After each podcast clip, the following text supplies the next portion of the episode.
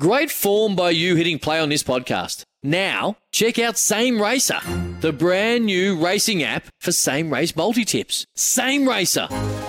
Download from the App Store and Google Play. Powered by Bluebet. Gamble responsibly. Call 1 800 858 858. Thank you, New Zealand, for making Polaris New Zealand's number one selling side by side brand. From behind the stumps to behind the mic, nothing gets past Smithy. This is Mornings with Ian Smith on SENZ. Morena, New Zealand, 9.03 on this uh, Thursday morning, and uh, I believe it's the 9th of June. I'm not that good with dates, but I think it is 9th of June. So uh, let's have a good one today, everybody. And between uh, 9 and 12, we'll hope to uh, help you through that. Uh, we've got Ross Taylor just after sermon coming up this morning. Ross, of course, is now CNZM Ross Taylor. Queen's Birthday Honours list, um, and really well deserved. So we'll talk about that and uh, perhaps some of the work he intends to do or has been doing with the Pacific community in terms of getting them involved in cricket as well. Uh, just after 9.30, we shall take your calls for a Chemist Warehouse voucher of 50 bucks. Number of subjects this morning, State of Origin. What did you think of it? Uh, Stacey Jones as the new coach. Will it tarnish his image? Could it possibly, if he fails as a coach, will it affect the way you think about Stacey Jones? Uh, is also the the prospect of two very good semi-finals in rugby this weekend. Who wins them and why? So a number of subjects to talk about uh, after 9.30. We've got a uh, pacing for purpose horse uh, around about 9.50. We're going to talk to Tony Kemp. Remember him? That's the bloke we just heard on the breakfast show. Great Tony Kemp is going to come in and join us. Uh, of course, former, former, Warriors coach as well. Talk about the Warriors situation. Talk about Stacey Jones as a person, uh, and also we'll look back on uh, the state of origin as well. Without doubt, Sam Ackerman will have some thoughts on some busy league issues. Brad Lewis as well this morning. They are the panel. Uh, Liam Messam just after eleven o'clock. Uh, of course, All Black chief legend, and of course, uh, now a, a, fight for life man for the second time, I think, uh, for Liam Messam. But um, he's uh, taking it very seriously as he does with the boxing, and he should because he's pretty damn good at it. Sport is our religion, and here is Smithy's sermon. So Nathan Brown has gone from the Warriors. Finally, the pain is over for him, and it seems for a squad of players that simply didn't want to get out of bed for him. That was painfully obvious when they disintegrated back on Waitangi Day in a second half display seldom seen in any sport. He said as much himself and in subsequent weeks. It's not unusual in sport, it's far less unusual in the daily workplace where a man or a woman looking to find the motivation for his or her players or his or her workers simply can't. You know, the boss that urges you to do more, to put an extra to find that extra sale, to improve those ratings, to up your output, to reflect on the balance sheet. Who changes your role? The one that you are always comfortable with anyway. Well, it happens every day. As individuals, we either conform or we walk, or in a team situation, it seems we all conform or he or she walks. Sometimes we are pretty much forced to do things we simply are not comfortable with, although that appears to be a changing landscape. That pressure brought to bear that seemed to be run of the mill and part of the process is no longer acceptable, no longer tolerated. Review after review is telling us that. As a coach, a sales manager type, a boss at work, you have to find the right formula. In a team environment, it's extremely tough because what sparks one person might deter the next. The key is to find that common ground as a collective. Case in point, Baz McCullum. Took him about a week to trigger England to not accepting a losing situation and to turning it into a winning one, to convince them that a hopeless situation was far from that. Jimmy Anderson, the veteran, admitted just that a word or two in the right context was enough. Baz is trying to win the dressing room in England. He's taken a big step. He knows full well when you haven't got it or you lose it, you will never get it back. It seems Baz and Billy Slater have got it, Razor's got it. Nathan Brown lost it. The turnover of coaches at Warriors headquarters suggests he had a really tough job in the first place, almost one he couldn't succeed at. The Stacey Jones era will tell us if it's the team or the man. There are few more popular than the little general. Workplace bosses won't, but should take a look at what works and doesn't work in sport. It's a pretty close correlation. The proper word at the right time will always beat the needless one on a regular basis. Meetings don't make the man, messages do.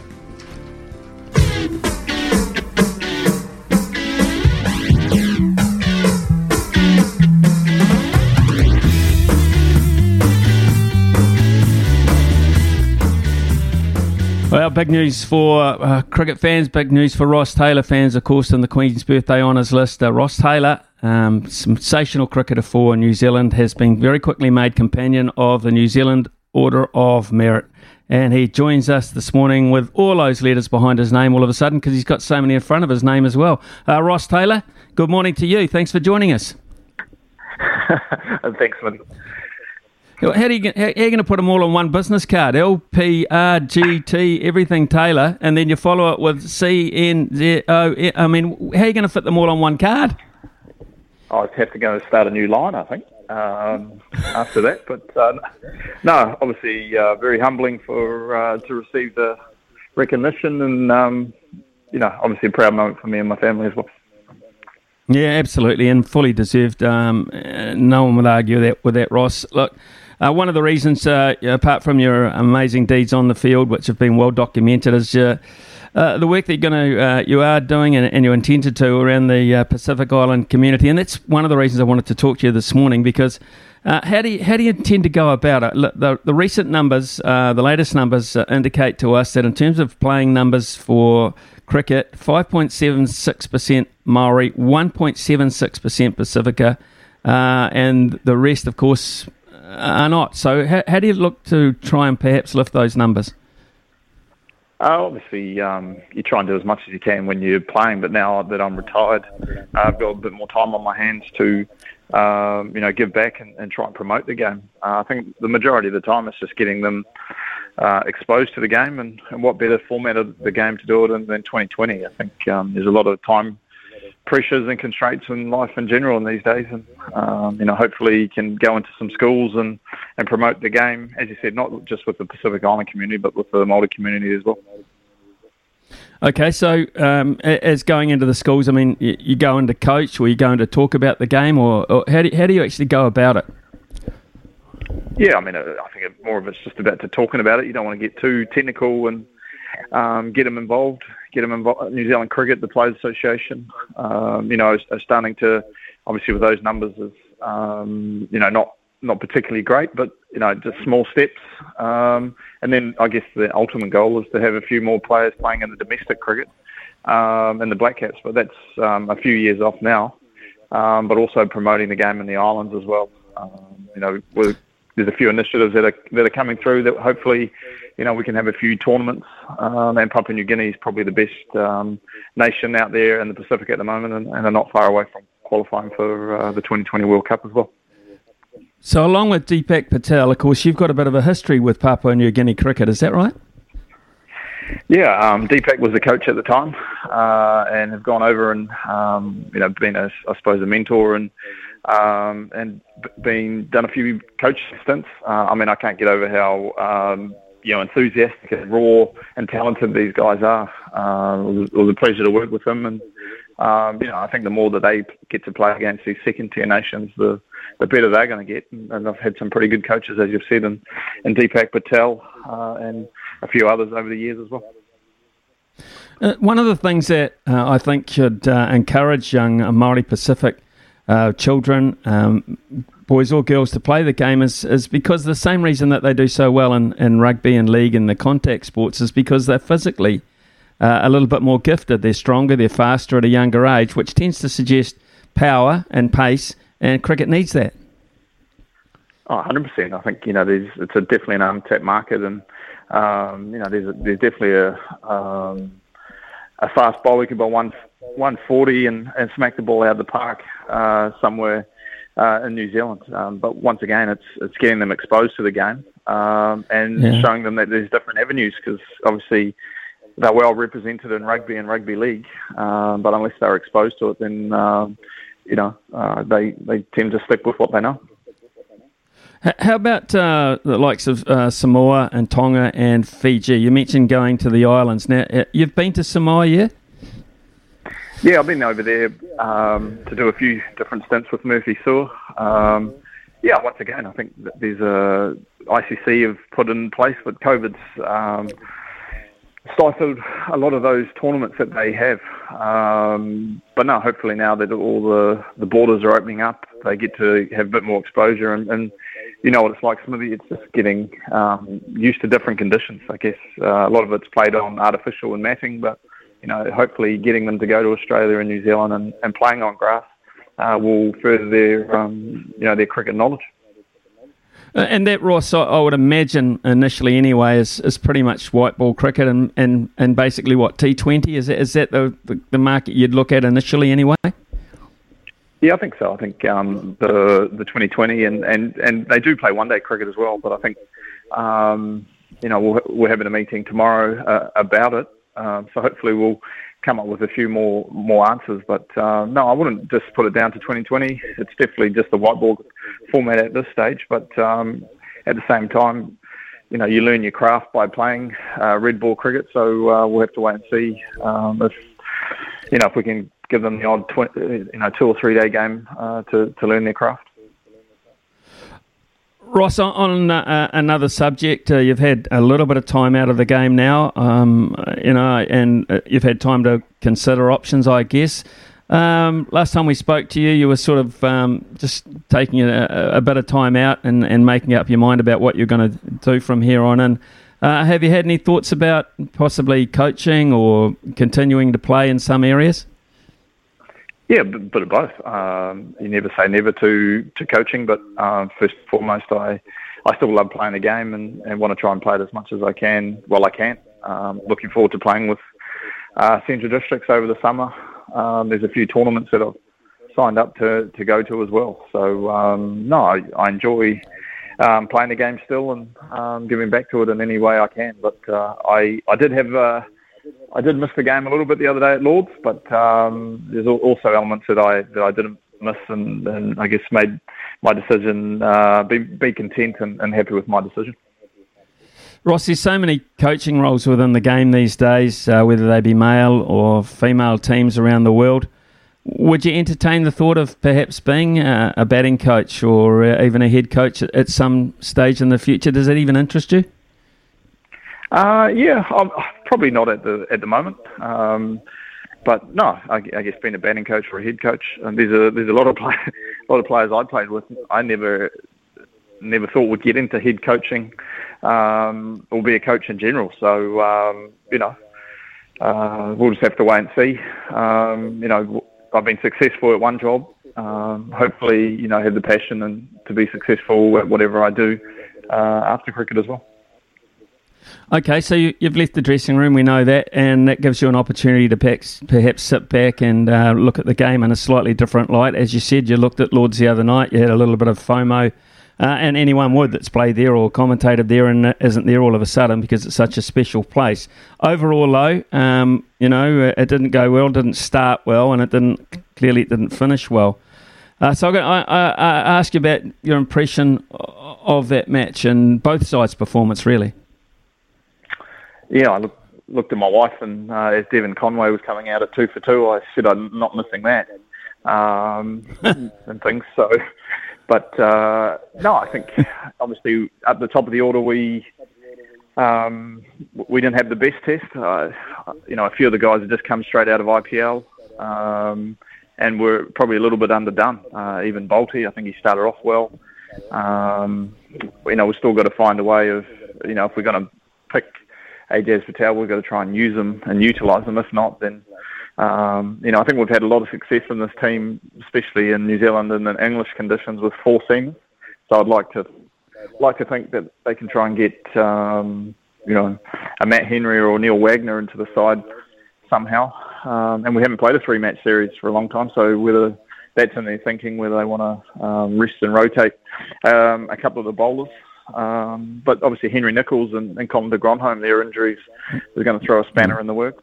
Um, but no, I, I would like to see Con, um, Devon Conway, Devon Conway up the um, up the top of the order. I think uh, you know he's that's where he's had success, and um, I, I would swap Devon and, and Will Young around. Interesting. That was my next question. Who at number four for you? So, uh, and and the uh, and is that that goes away from the left hand right hand combination, which I, I, suppose is a factor. Uh, but then when you look at bowlers like Anderson and Broad, they're used to that sort of stuff anyway. It's no great surprise, is it? So Conway at the top for you. Yeah, uh, I'm not phased. I mean, we've had many times where we've had um, two right-handers, we don't uh, make make a point of it. I think you just put your best players in in their position. Uh, Devon's batted uh, has opened the batting and batted it through most of his career, um, and you know I think the ideal spot for Will Young is three or four.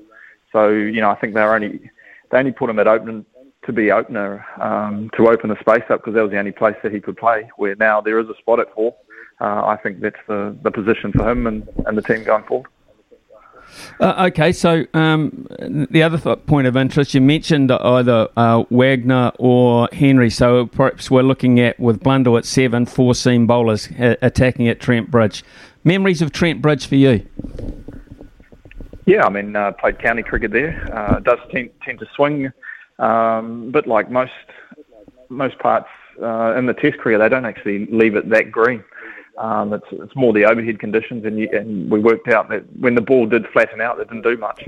Um, but when it did, you know, if the clouds came in, uh, things can happen quickly. So you don't want to get too carried away. But Trent Bridge, another great place to play cricket, and I'm sure um, with that new stand um, to the left of the change room, um, you know, I think a lot of the talk is that it does swing a lot more. Um, so if the overhead conditions um, allow, then I'm sure all the bowlers will really enjoy it.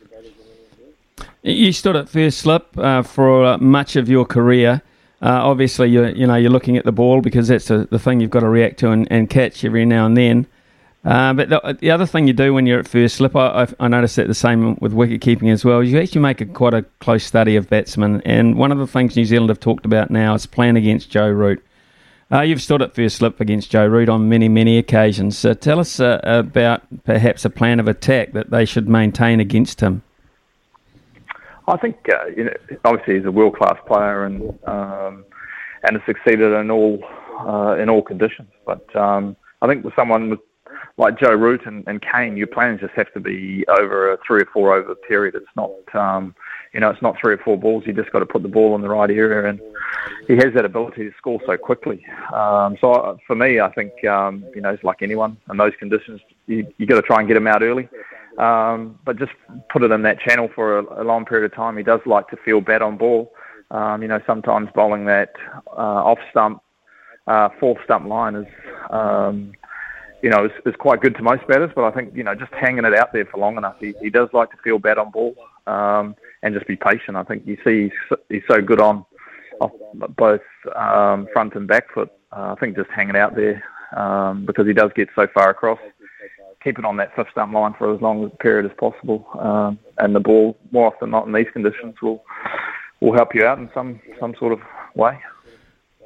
I think one of the worst things uh, about the fact that we lost that first test was not just that we give England the advantage in the series. It's it's that I think it probably gave a little bit of confidence to uh, Jimmy Anderson and Stuart Broad because regardless of the experience, there was always the talk of Anderson and Broad where they passed it, whatever.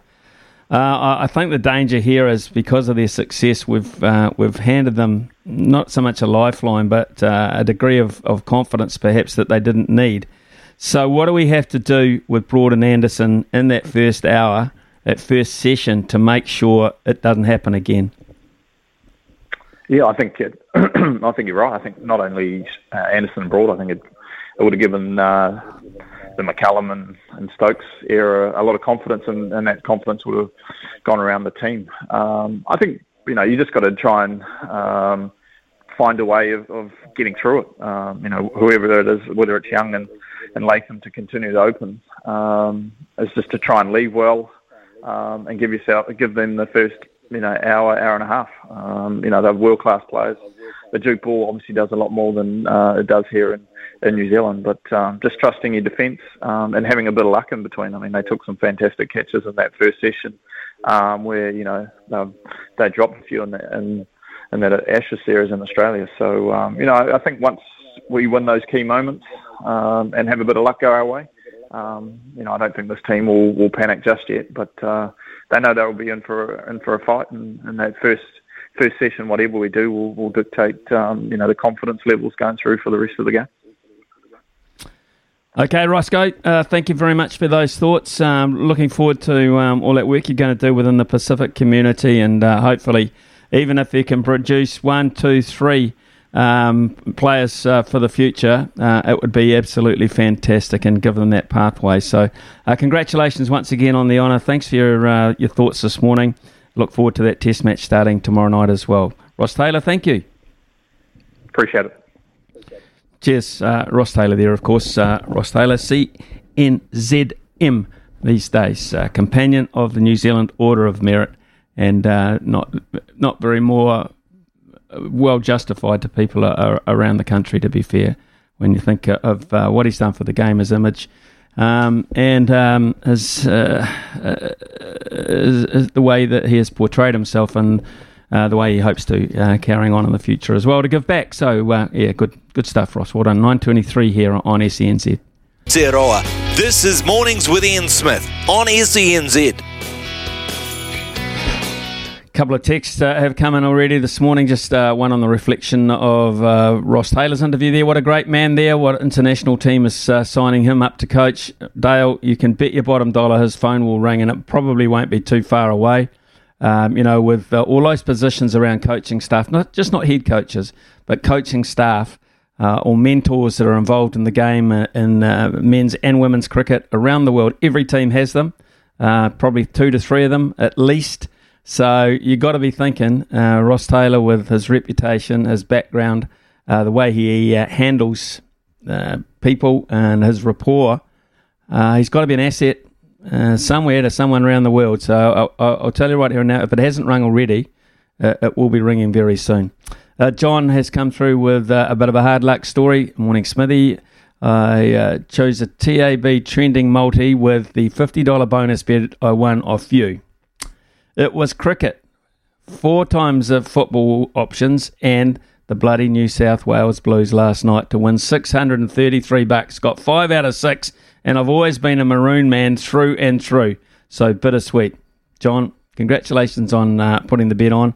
Uh, tough bananas uh, when it comes to uh, catching it. And like, it's a story I can relate to on a daily basis. Don't you worry about that. Right, we've got a chance now for you to phone just after 9.30 this morning. Uh, you can win a Chemist Warehouse voucher to the value of $50.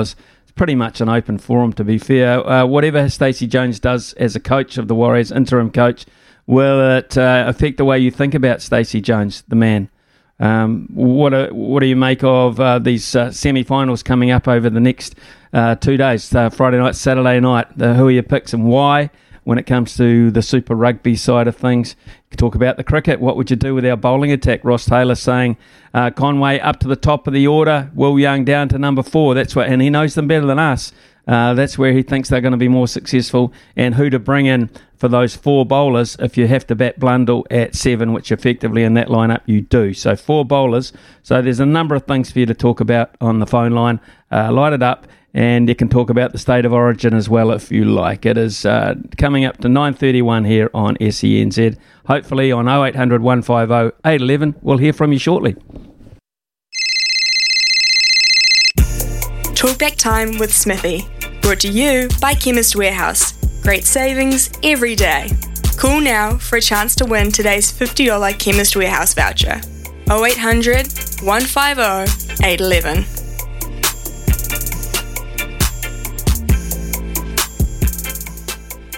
Could be rugby league, could be rugby, could be cricket, could be anything that you choose. Could be Stacey Jones. Uh, give us a call on 0800 150 811. Uh, sponsored by, of course, the Chemist Warehouse. Chris from Tauranga uh, is first up this morning. Chris, good morning to you. Uh, morning, Smithy. How are you? Yeah, not too bad. Um, not mate, too bad. Great interview with great, great interview with Ross Taylor, but uh, I want to talk a bit of state of origin because um, my uh, interest in league is waning a bit with the way the Warriors are going. Uh, but after last night's game, it's right back. That was a classic game, fast-paced, hard, lots of tackles that you normally get sent off or 10 in the bin that just were let go. And, you know, the game was just, it was a fantastic game. I mean, obviously, uh, Queensland playmakers were good, but I think the two long-headed assassins in the middle on the right edge and Carrigan and Cotter were just magnificent. They probably turned the match, to be honest, uh, with their defence and attack. So, uh, Queensland, I mean, New South Wales started very well, obviously. Um, uh, what was the turning point? What what made the difference, do you think, um, from that start? I think Carrigan coming on on the 16th minute, and he just smashed someone, and then his hit up, he made you know 15 or so meters. I'm uh, and and before that, I was thinking how well Cotter was going, the other long-haired bloke from Cowboys, and then those two just, uh, you know, like I was watching their edge, and just nothing was getting through. They were just smashing anything that moved, and when they got the ball, they were just hitting it up really strongly. Um, they they turned the whole forward pack, and because before that, Haas and and the other, you know, New South Wales forwards were dominant. So, um, but yeah, that was the turning point about the 16th minute. So. Hardest thing to do, I reckon, uh, be a Queenslander and go into uh, the heart of New South Wales and, and, win. So for Billy Slater in particular, uh, what a start! Yeah, oh, fantastic for that whole setup. I mean, to have those three legends in there. I know Fittler's a legend for New South Wales, but he he doesn't carry the same um, aura that those three have got with their coaching record over the years. And you know, like for them to just, um, I saw the quiet words Slater was having with. Um, with uh, Cobbo, you know, before he before they went on, and just you know the calmness and just remind him, you know, I just think it would have been fantastic. I think they were uh, the whole Queensland. You couldn't you couldn't find a, a bad player out of that lot, to be honest. You know, um, I just think, were, and but New South Wales are really good as well. It was a great game, you know. Mun- Cameron Munster has had a, a hell of a start to this season. Followed it up against last night, obviously outside Daly Cherry Evans. Uh, that that's a, a really good combination, it seems.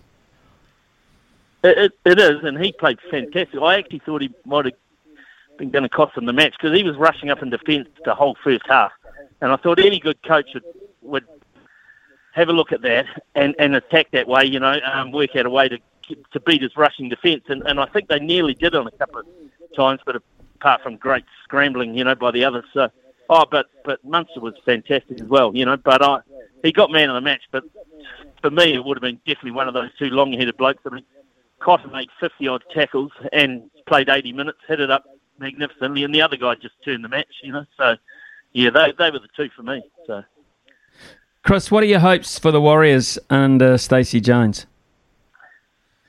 Um, look, I don't. I don't think we're going to have a lot of hope with Stacey, and it doesn't sound like Stacey wants the top job, to be honest. Uh, I just think his his mana is quite good for, for the whole rest of the year. It'll be interesting to see how someone like Shaun Johnson plays under him because he's he's come out publicly for the first time, and no one, Nathan Brown hasn't done it once, you know, publicly anyway, and come out and said if he doesn't play well this match, he won't be playing. You know, um, so for me, that's that's it'll be interesting to see how he goes now because, um, you know, because uh, SJ won't want to be drop for the year. You know, he won't want to go out that way. So it'll be interesting to see how he performs. I'm hoping that will be the spark, you know. So. Yep, I am too, Chris. Uh, you've been the spark to our phone line this morning, so thank you very much for that. Um, especially those opinions uh, on state of origin. Uh, I wonder if the uh, the Warriors will actually end up playing for Billy Slater if uh, somehow that uh, came to pass in the future. John, good morning to you. John from Auckland. Hey, the great uh, Brad Thorn um, actually played, you know, State of Origin and for the All Blacks, and he compared it to uh, Springboks All Blacks match, kind of, you know, the intensity and the rivalry between the two states. And that game of footy, mate, that was probably the best game of footy, rugby or union I've seen all year. I mean, it had everything.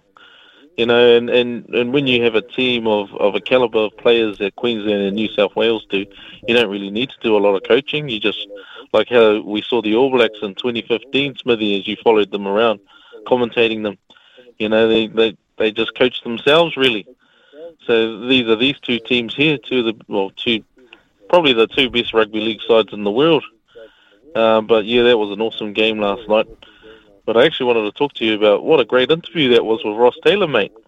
Um, I, you know, I thought it would be interesting if you and him got into a coaching gig and coached the Pacific Islands and called them the Pacific Isles, like how the West Indies have a team. And how mm. would that go on a T20 scene? I think it would be exciting. Um, I, I, think there'd be a lot of heavy losses before you got um, things up and running. But I think uh, at the end of the day, I think you'd, you'd have a lot of fun watching them um, play. I, I, think that the power, John, the power and, and the strength, um, you know, the ability to, to hit things a long way um, it would be undenied. And that, of course, is the secret of, of T20 cricket. But Uh, look, I, I, just, I just hope, uh, you know, if it's going to work in um, the islands, it'll probably have to work in, in South Auckland um, and those areas first. I think that's going to be the hotbed of it. Um, getting out amongst some of those schools um, and getting the kids uh, out on a, a, playing surface or even in some nets down at the park and just looking at the way because you'll spot them. People like Ross Taylor spot that kind of talent very, very quickly because they can see a natural runner, they can see a, a guy with a natural run up or a delivery or just even a hand eye coordination. John, they, they, they pick that up quicker than most. So uh, you and that is the key. And and and to uh, Pacific Island children, we know how good they are in rugby. We know how good they are in rugby league. They dominate. They absolutely dominate. Um, and and I have would have no um, no doubt in my mind that in a lot of cricket teams they would be scary good, scary, scary good, John. Yeah, exactly, mate. And just quickly on the game tonight with our Black Caps, um, as we were talking about yesterday. I think yeah, everyone's calling for um, Wagner to come back into the lineup. Uh, mm-hmm. I think the last time I saw any team play at Trent Bridge, there seemed to be a little bit of swing there. Is that correct? That is correct. It swings all over the place at Trent Bridge, and it swings very, very late too. Yeah, so that might be good for our bowlers. But anyways, have a good one.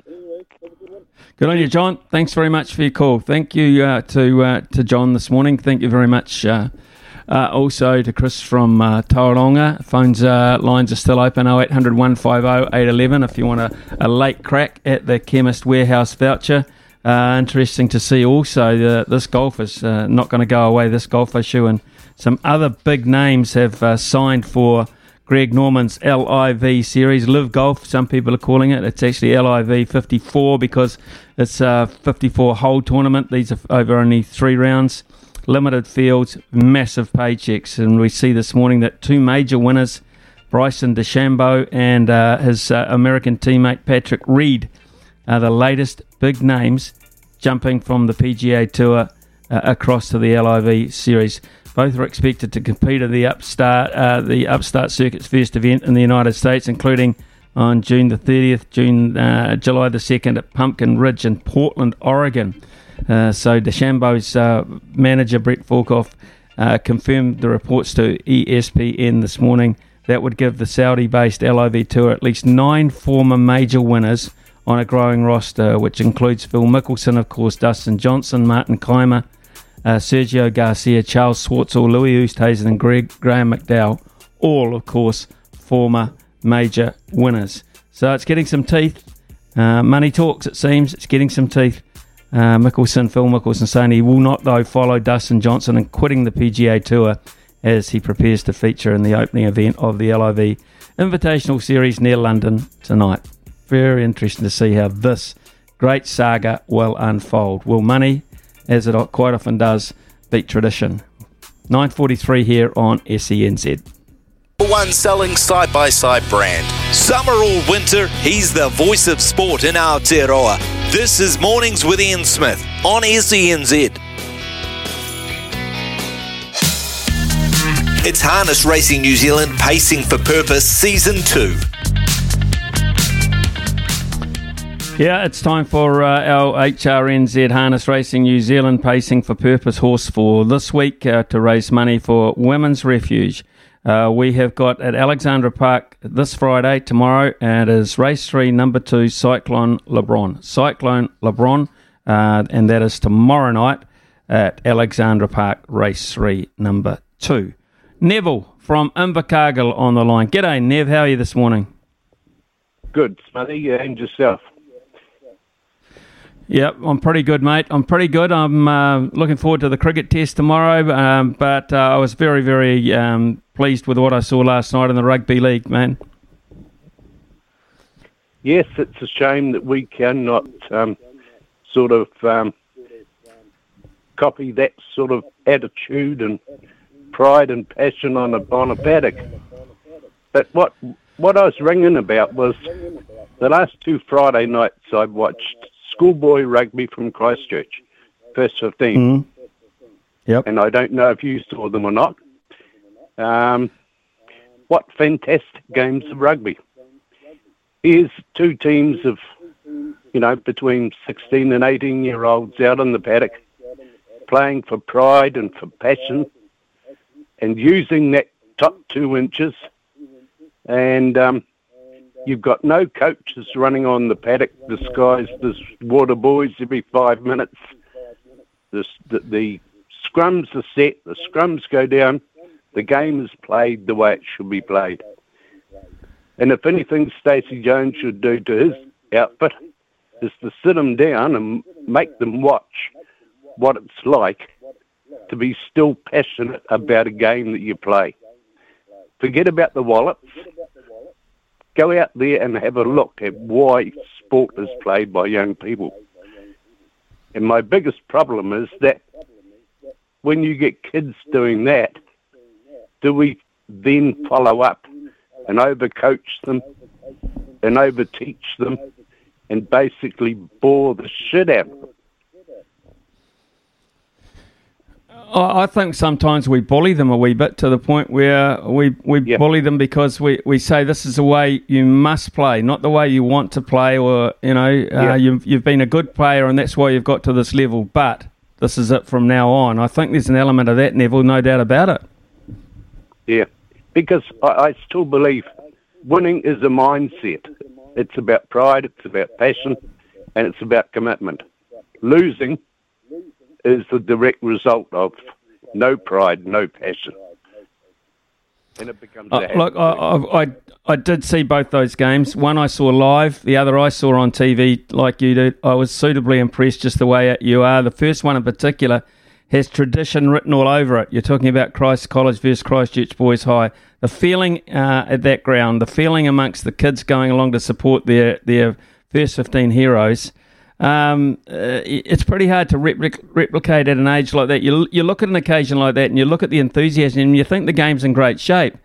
Uh, but I don't think it is because outside of those games, it, it simply isn't. Yes, I know. I know that. I know that. But these are the yeah. guys that people are standing on the sidelines saying, um, "You can't tell me there were half a dozen people from Canterbury Rugby Union there." Saying, we must talk to this guy, we must talk to that guy.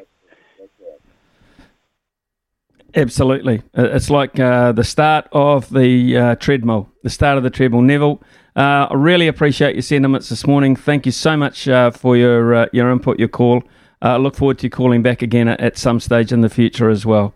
that was our Chemist Warehouse segment for the morning. We'll make a, a call on who wins the $50 voucher. Some really worthy candidates there uh, and it is 9.52, time for a multi before 10 o'clock. New Zealand's number one selling side by side brand. Summer or winter, he's the voice of sport in Aotearoa.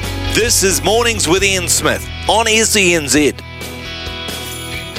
You got to know when to hold up, know when to fold up, Smithy's multi, know when to walk away, and know when to run. Bet live on your favourite sports. Download the TAB app today. Well, I went uh, brain, um, brain over heart, I, I guess, yesterday. Uh, when it came to uh, our multi, I took New South Wales to beat Queensland. Heart, Queensland. Brain said New South Wales at home first up. Should have uh, ch- trusted the heart instead. The brain not too good. One dollar sixty-one. That went out the window very early on in the piece, and of course the Stars beat the Mystics as well. So wow, um, that uh, wasn't uh, a very successful effort at all. So let's hope today's better. And some great sport going on at the moment, including the NBA playoffs. Celtics now uh, to uh, regain the lead in the series, perhaps. Uh, they're at home and they will be playing the Golden State Warriors this afternoon. Uh, a dollar sixty-three for Jayson Tatum, uh, Marcus Smart, and co. So I think they'll probably win that. The Atlanta Braves to beat the Oakland A's, very low price actually. So heavy favourites, uh, the Braves here at $1.38. And in the tennis, I'm going to stick with good old Andy Murray to beat uh, Alexander Bublik at $1.62. That's in the, uh, the ATP Tour in Stuttgart, Germany. $3.64. That multi comes up uh, all together. Uh, Kempy's going to be with us uh, after break if he hadn't talked enough already uh, between 6 and 9 this morning. Uh, we're going to really hit him up with some in depth league questions this morning about Stacey Jones the feel. Of course, we'll look back on uh, the state of origin briefly last night, but it's all about uh, the Warriors and a week that has been. Uh, and it's only, as I say, Thursday. It is only Thursday, and how much has come in and gone out of that camp already in that time. Uh, also, in the next hour, a panel with Sam Ackerman and Brad Lewis. Sam Ackerman will be very vocal about that. And then after 11 o'clock, Liam Messam, of course, Chiefs legend All Black uh, as well, and a boxer. So he's uh, on the card of Fight for Life. So we'll talk to Liam Messam after 11 o'clock this morning. Uh, in the meantime, though, it is time for news with Araha. Thank you, New Zealand, for making Polaris New Zealand's number one selling side by side brand. From behind the stumps to behind the mic, nothing gets past Smithy. This is Mornings with Ian Smith on SENZ. Well, I reckon every year you could write a book on the Warriors season. Uh, this week in itself would be one hell of a big fat chapter, wouldn't it? It started on Monday night when we heard across the ditch that Nathan Brown was reluctant to move to New Zealand with the team. Then Tuesday rolled around, and by that afternoon it was announced that Brown was gone and that club legend Stacey Jones was stepping up to his role of head coach in the interim. Plenty of questions around the performance and the culture of the club still linger, though. Perfect timing to launch a new rugby league show on SENZ. Running it straight made its debut yesterday to talk about the wild week that's been. Uh, Tony Kemp joins us, the host of the show. Uh, Kempy, uh, good morning again. Thanks for taking the time out to uh, add a little bit to this. Stacey Jones, of course, uh, stepping up uh, do you feel like he's a, a, lamb to the slaughter? Do you get the impression he feels like it's just something that he had to do to you know to step in? Oh, morning, Smithy. Yeah, look, I, I think we need to realise that um, it's a trump card that's been played by Cameron George and Mark Robinson and putting Stacey Jones into this position after Nathan Brown's um, dumping of the as Warriors coach, and we've got to be really careful that you know, Stacey Jones is, um, and the status that he holds in the game in New Zealand isn't affected by um, the next 12 rounds in the, in the, in the Warriors head coaching role. So uh, I feel for him, uh, having been in a similar position, but you know, like Stacey said, you know, he he he wanted to, to help the club out. He you know there wasn't a hell of a lot more they could do. Uh, he's looking forward to the challenge ahead, and he knows what that challenge is, Smithy. Um, mm. So you know, I don't see too much changing um, in the interim, other than Stacey probably having the respect of the players and, and hopefully getting a better a better effort on them uh, each Sunday. Okay, so that leads to me to, uh, I think, quite a, an important question. Will they play for him, Kempy? Will they play for him? We were told, you know, time and time again by Nathan Brown, they just didn't seem to want to be out there. They didn't want to compete. What convinces you they will play for Stacey Jones, the man? Yeah, look, I think there was some underlying um, issues at the at the club with, with, respect to the, the playing group and, and Nathan and the coaching staff. Um, the, the, reason why I say that they, they probably will want to play with Stace is that the pressure valve, uh, having a coach removed, is sort of released a little bit, and and the players now can sort of go out there knowing that the coaching issue is done and uh, they'll put their put their best foot forward for Stace. And the other part of that too is that you know Stace is totally different to Nathan Brown. Uh, straight away this week he's brought in some old boys. You know Kevin Kevin Campion. He spoke to us on running it straight as our as our guest and said that having someone like Kevin who who identifies with the jersey and can bring some identity back to that jersey is is really important for him because he, he thinks that the effort just hasn't been there. So um, we're not talking about Stacey Jones as a long-term solution at the club. I think he's part of the, the structure moving forward. But you know, his main role here is to get them through, I guess, the issues that the club have suffered over the first uh, 13 rounds. And as as head coach or interim head coach, you've got to remember that that's the the title that he has. Um, it's about rolling with the punches, Smithy. It's a really hard position mm. to take up. And and for me, I'm not expecting anything on the football field too drastic to change because what we've seen over 13 weeks, there's a lot of issues that they need to sort out. Okay, let's uh, look at one, and it's coming via text actually, uh, Kempy, this morning. Uh, when someone someone found out that you were coming on, they they really wanted to, to know this. Uh, I think Stacey Jones, this is their opinion, needs to coach them on just defence initially to get them to go out there and only let two tries and start small with offence. Let them play what is in front of them. What do you think of that theory? Yeah, well, it's hard in offence these days when they have such a structured play with lead runners and sweepers out the back. You know, most coaches offensively um, coach the same structure. It's just the execution from the better spines is why you see the likes of Penrith and Melbourne, Parramatta on top. Um, but you're right around defence. So defence, defence starts with attitude. I would move Justin Morgan out of that seat if he's been in charge of it because he's not doing a very good job. Uh, and I, as a as an interim head coach, I'd really focus on that because they need to stop the leaking. They need to stop the points and, and, and give them a, give them an opportunity because they can score points on any given day. Um, but the problem is is their defence, Smithy, especially out wide, uh, losing Fonua Blake and Matt Lodge in the middle. Uh, they've, they've lost some punch. You know, last week we saw how easily Manly rolled through the middle, uh, and and the big blokes like um, that played out on the edge just just waltzed over through their defensive, their tissue paper defensive line. So if Stacey's going to make a massive change, and I know Campo would have something to do with it, it's about the effort uh, defensively. One thing too, the defence sort of went um, pretty average when Josh Curran was away. He's back this week, uh, although he's starting off the bench. I'm uh, I'm expecting Josh Curran to tighten up the middle of the park for them. Is the bloodletting finished at the Warriors, people wise? Is, is there anyone else that should go, do you reckon? hundred percent. Yeah, no, I don't think the bloodletting's um, finished at all, Smithy. I think you know they, they need to they need to sweep a broom through the joint right through down through their recruitment. They need to they need to establish a different recruitment strategy, um, and they they they need to look for a, develop, a development coach. Now it's really interesting listening to Tim Sheens talk uh, regarding you know, head of football and, and the second and Madge Maguire.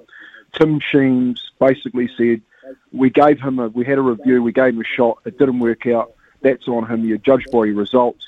Now what we're doing is before November, we need to look for a development coach to develop local talent and bring the players through locally and, and build us a, a winning culture.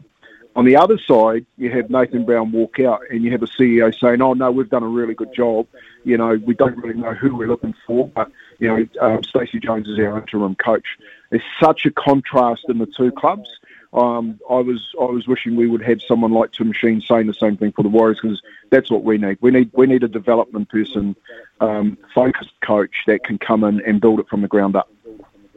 Because uh, you know we forget about this with this latest uh, rigmarole that's been going on. We forget about the fact that the, the recruitment department was in a mess not that long ago. Well, yeah, I haven't. that's, that's been the biggest. Big, that's the biggest problem that the club have. Like, you know, you're papering over the cracks, serious cracks, which have been recruitment. You know, you've got one one bloke leave. You're, you're bringing Phil Gould for who was really um, always looking to go to a, another club and gone to Canterbury. Um, they pull in a, a young bloke out who was an assistant coach uh, for Brownie into the, the head recruitment job.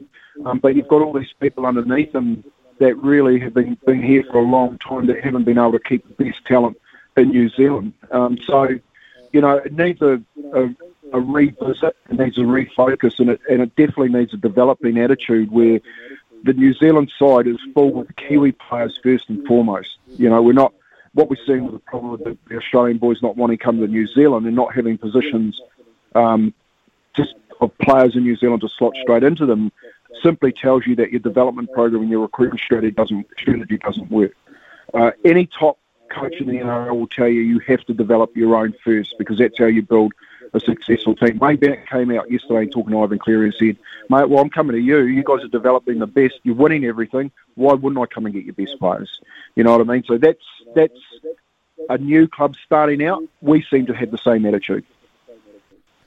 So, if you're Stacey Jones, I'm not sure if he's been given a brief or whether he's to make up his own brief as such. Is his brief to coach these next 12 games with a view towards credibility, um, getting spirit back in, etc., like that, or is it to coach for the future? In other words, how does he use the the youth that they have recruited recruited uh, of of late, and how does he mix that going forward?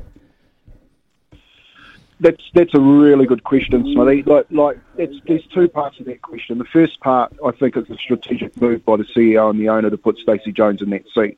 They had to stop the bleeding They're coming home on July the 3rd, and no one is, including me, isn't going to question Stacey Jones and the money that he holds in the game. So well done to Cam George for doing that.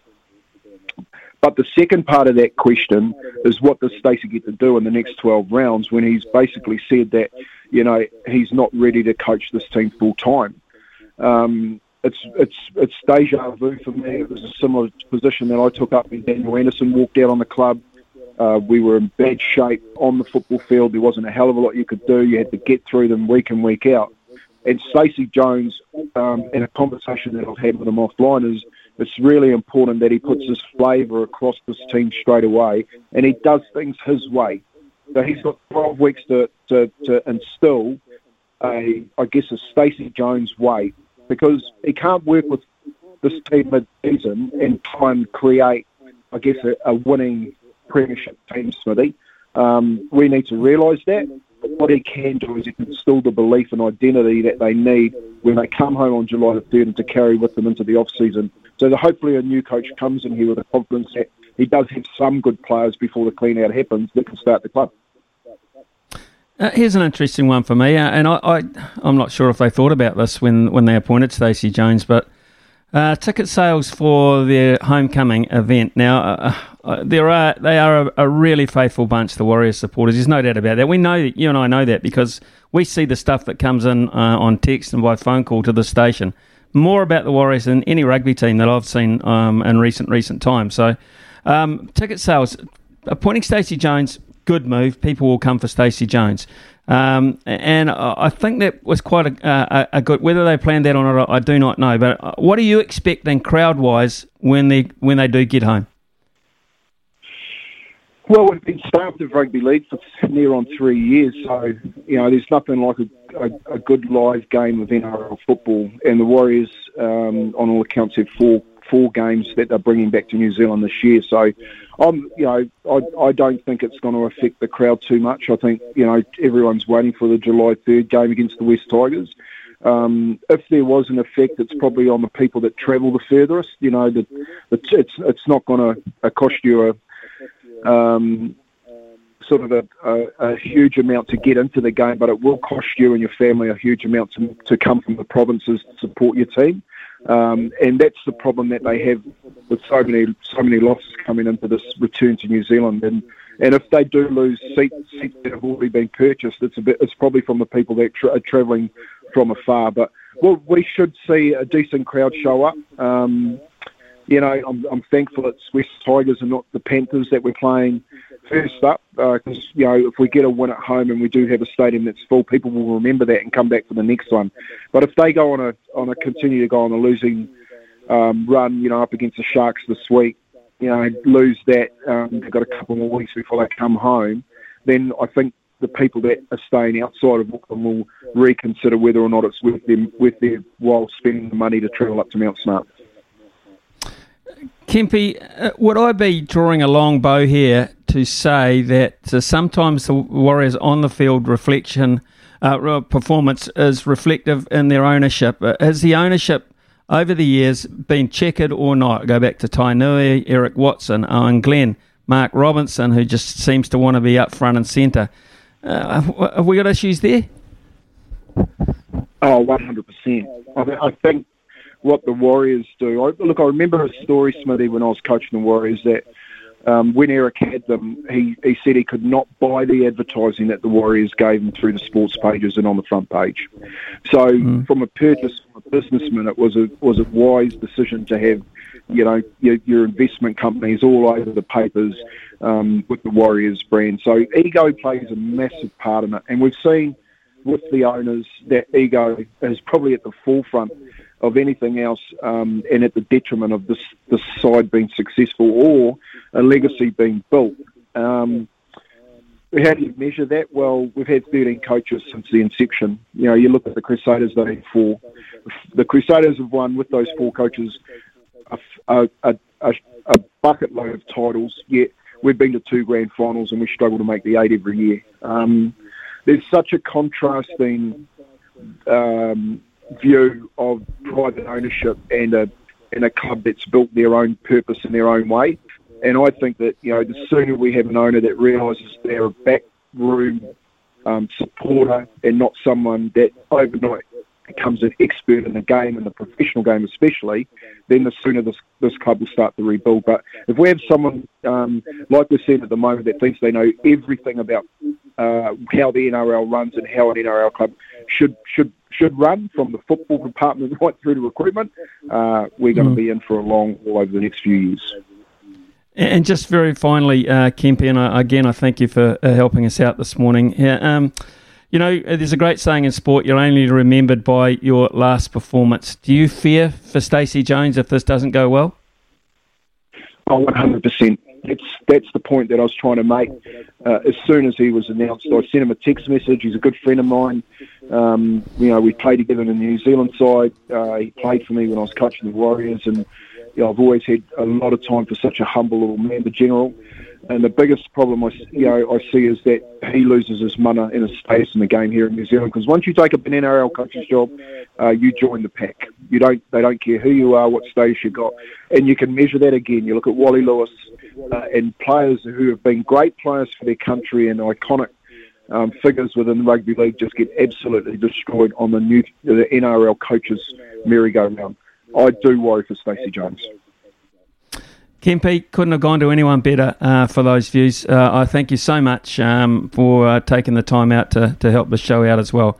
Uh, pleasure, mate. We'll catch up shortly. Thank you. Awesome, Smithy. Great show. Talk soon. Cheers. Thank you. Uh, Tony Kemp there, of course. Uh, he knows, he's been in that hot seat. He knows exactly what it's like. we'll be back very shortly with a panel. There'll be more rugby league on that too. Summer or winter, he's the voice of sport in Aotearoa. This is Mornings with Ian Smith on SENZ. Big talk, big opinions, the panel. Talk, talk, And there will be some big talk and some big opinions this morning with Sam Ackerman and Brad Lewis on the panel. Brad, if I can start with you, please. State of Origin 1, Queensland 16, the Blues 10. That was an upset. Cameron Munster, the man of the match performance. Amazing. Well, first of all, uh, very good morning to Sam Ackerman and um, go the Maroons. Uh, but yeah, what a what a wonderful game of rugby league last night. Um, just impressed with with both teams. I thought both teams were really good. Queensland dominated really when you look at it, and towards the end of the game, the last sort of 10, 15 minutes, it kind of felt like New South Wales were going to run over the top of them because, you know, they didn't make the most of their opportunities they had for the first sort of 20 minutes of the second half. But Cameron Munster, man, unbelievable. The million dollar player right there. What that man is worth, I guess we'll find out at the end of his contract. Uh, and by all accounts, the Dolphins are hunting around for him. But what a great game. Uh, State of Origin has been missing a, a physical, hard-fought, close contest like that for like the last sort of three or four years. Uh, this game will stick in memory for a long time for me. I thought it was just a great game of rugby league between probably the two best rugby league teams on the planet. Sam Ackerman, uh, great start for Billy Slater. Yeah, look, it's not that newsworthy, Ian. I don't know why we're wasting our time talking about it. Really, um, you know, as, an, as a New South Wales fan, I, I, I take uh, I take great uh, eye-rolling pleasure in hearing Brad saying, "Oh, there hasn't been any good footy played in the past three or four years," while Queensland's been predominantly losing. It's t- a typical Queensland attitude. But the Maroons definitely earned this win. Uh, they played some very good footy, some very smart footy, uh, and I think that rather than necessarily out coaching uh, New South Wales and Brad Fittler, I certainly think Billy Slater uh, out selected. I think that the team selections were inspired, uh, and I'm listen. I'm no fan of, of Ben Hunt. I've seen him fail on the big stage so often. I was I was a little bit kind of dubious about the, the process of starting him ahead of Harry Grant, but the rotation that those two had at no stage was Queensland anything but explosive at a dummy half for the full uh, 80 minutes. So that was uh, thoroughly impressive, and I believe the difference uh, between the game. Yep, Munster was, was wonderful, of course, but the, the real difference was they always had that go forward spark from dummy half whereas New South Wales had no backup for Damien Cook on the bench. Uh, the selection of Stephen Crichton, a, a centre in the 14 jersey, was definitely a mistake. Uh, the selection of Jack Wighton at centre is fine. He was wonderful, uh, but you don't carry an extra centre just because of that. Uh, I, I, thought there were some errors in the way the team was picked and that is something that uh, they're going to have to address. You definitely, and uh, look, I don't care uh, how well the uh, the wingers uh, end up playing. I, I, can't possibly fathom going into Origin without uh, Josh Addo-Carr. He performs so well at that stage. even if he's not playing well, the Dogs. We've seen a lot of players play poorly at club form, but come when they are, you know, those players that are, as Gus Gould would say, origin players, uh, they do step up, and he's one of them. So there's a lot of a lot of uh, great cattle missing, but um, it's it's made it's made for a wonderful start this series. Queensland deserve it, um, but I'm I'm not going to wave the uh, the white or blue flag just yet. Sam Ackerman, a week in the life of the Warriors. Um, I'm not sure it's been unparalleled. It probably has been, if I think far far enough back. It's like a, a, a year in the life, or two years in the life of a lot of other franchises, it seems. But now, since the last time I spoke to you, Brown is gone. Stacey Jones is in. Uh, what are your overall thoughts? Stacey Jones, for what he is, let's be very clear, Stacey Jones is coming in as an interim coach, is a great selection. Uh, if you're looking for someone to be the head coach for a long term, I'd say someone like Justin Morgan, if you're going to go internal, has got you know more likely to have the drive, desire to want to be the head coach. I've been lucky enough to have followed Stacey Jones very closely through his um, playing career and, and interviewing him, got to know him well um, through the line.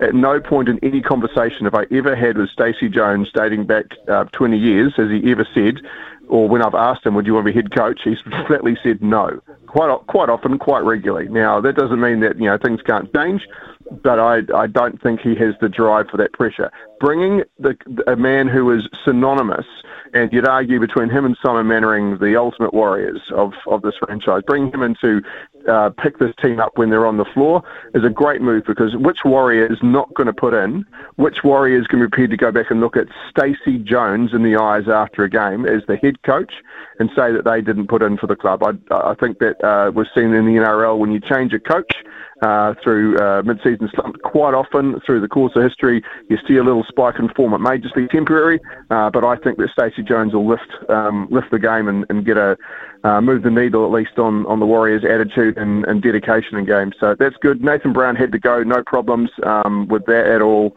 Uh, once he joined the ridiculous crew of people who didn't want to play uh, in New Zealand, and I understand circumstances change, uh, and he put his hand up. That's fine. It's good good to move on. The Nathan Brown era won't be remembered with any kind of uh, anything special. I'd go as far to say that of any coach that's come in to coach the Warriors, he's the one that I just couldn't understand the selection of the most. Um, but you know, it's mm. it's done and dusted now. The Warriors have to pick smart for the next coach. No, don't rush it. Make sure they get it right. Um, but I'm I'm excited about what the Warriors can produce in the uh, the next few weeks as far as a team you want to watch play. Not necessarily win, but he also does have that uh, little boost of coming home, doesn't he? A, a, home game in a few weeks to look forward to.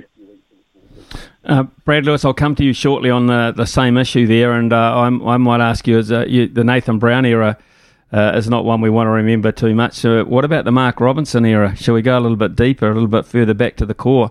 uh, and say the Mark Robinson era. What's that's been like uh, from an ownership point of view? But uh, I'll give you 30 seconds to a minute to think about it, Brad. Uh, in the meantime, we'll go to uh, Araha with uh, a 10:30 update here on SENZ. Talk, big opinions. The panel. Sam Ackerman uh, is on the panel this morning, as is Brad Lewis. And uh, Brad, you heard uh, Sam's input uh, around about the Stacey Jones uh, introduction into the head coaching role. Uh, what do you, you make of that and the overall era, this era under Mark Robinson, the owner? Um, just uh, in regards to Stacey Jones, Smithy, just release the shackles, right? Like this team has been playing like they've got one leg for the whole entire season, and in general, the Nathan Brown era. Even under Steve Kearney, there was a little bit more of ad lib football, and I just, you know, hopefully Stacey will do what Brendon McCullum does to the England cricket team and just gives the guys confidence to go out there and express themselves. And you know, there's nothing to lose now. They know they're not going to. He's not going to be their coach next season. Um, he said as much at his press conference the other day that this is a short-term solution for the club that he loves. Just release the shackles and let the guys play rugby league and, and, and try and cause a few upsets and, and just see how far they can get this year. And, and look, if they play exciting rugby league and still lose, at least the, the fans will be pleased that, that they're trying to win games instead of trying to grind out, um, you know, tiny losses, which is to me what it seemed like they've been doing under Nathan Brown for the last month and a half. Um, as far as Mark Robinson goes, guy talked a massive game when he came in and bought the club, and full credit to him for putting his his finances into the club, but there's been a lot of sort of niggly stories around Mark Robinson, and I don't know the guy, don't know much of his background and stuff like that. But the whole Matt Lodge story to me reeks of of something smelly. Uh, and uh, I just I don't know. There's something about him that, that, that I haven't been that impressed with. When when when he dropped Stephen Kearney, when he fired Stephen Kearney, the the talk was we're going to get in a great elite top level coach, you know, a Craig, you know, not Craig Bellamy, but a Craig Bellamy type, like a Craig Fitzgibbon or or someone like that. And we got Nathan Brown, who's got a, like a 40% record as a coach in the NRL. The only winning percentage he's ever had was coaching, I think, Huddersfield in the in the Super League. Sam will correct me on that. Uh, but just we just need to be inspired, and I'm not inspired by Mark Robinson. Um, I am inspired by Stacey Jones, and, and look, I like Cam George. He fronts the media. He, he he speaks on the front foot. I think he's been handed a hospital pass under this new ownership.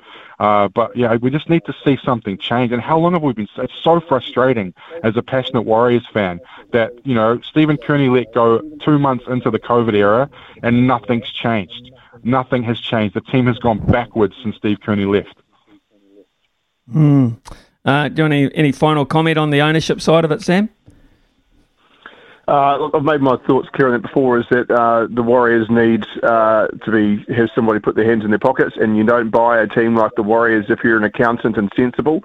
Um, so you, we're always going to have somebody with either an ego or who's a bit of a cowboy, and uh, there will be, you know, he owns the club. He, he gets to do it his way, and I believe that whether he's making the right call or not, he thinks he's making the right call. I don't think he, there's any self sabotage or uh, screw you all along the way.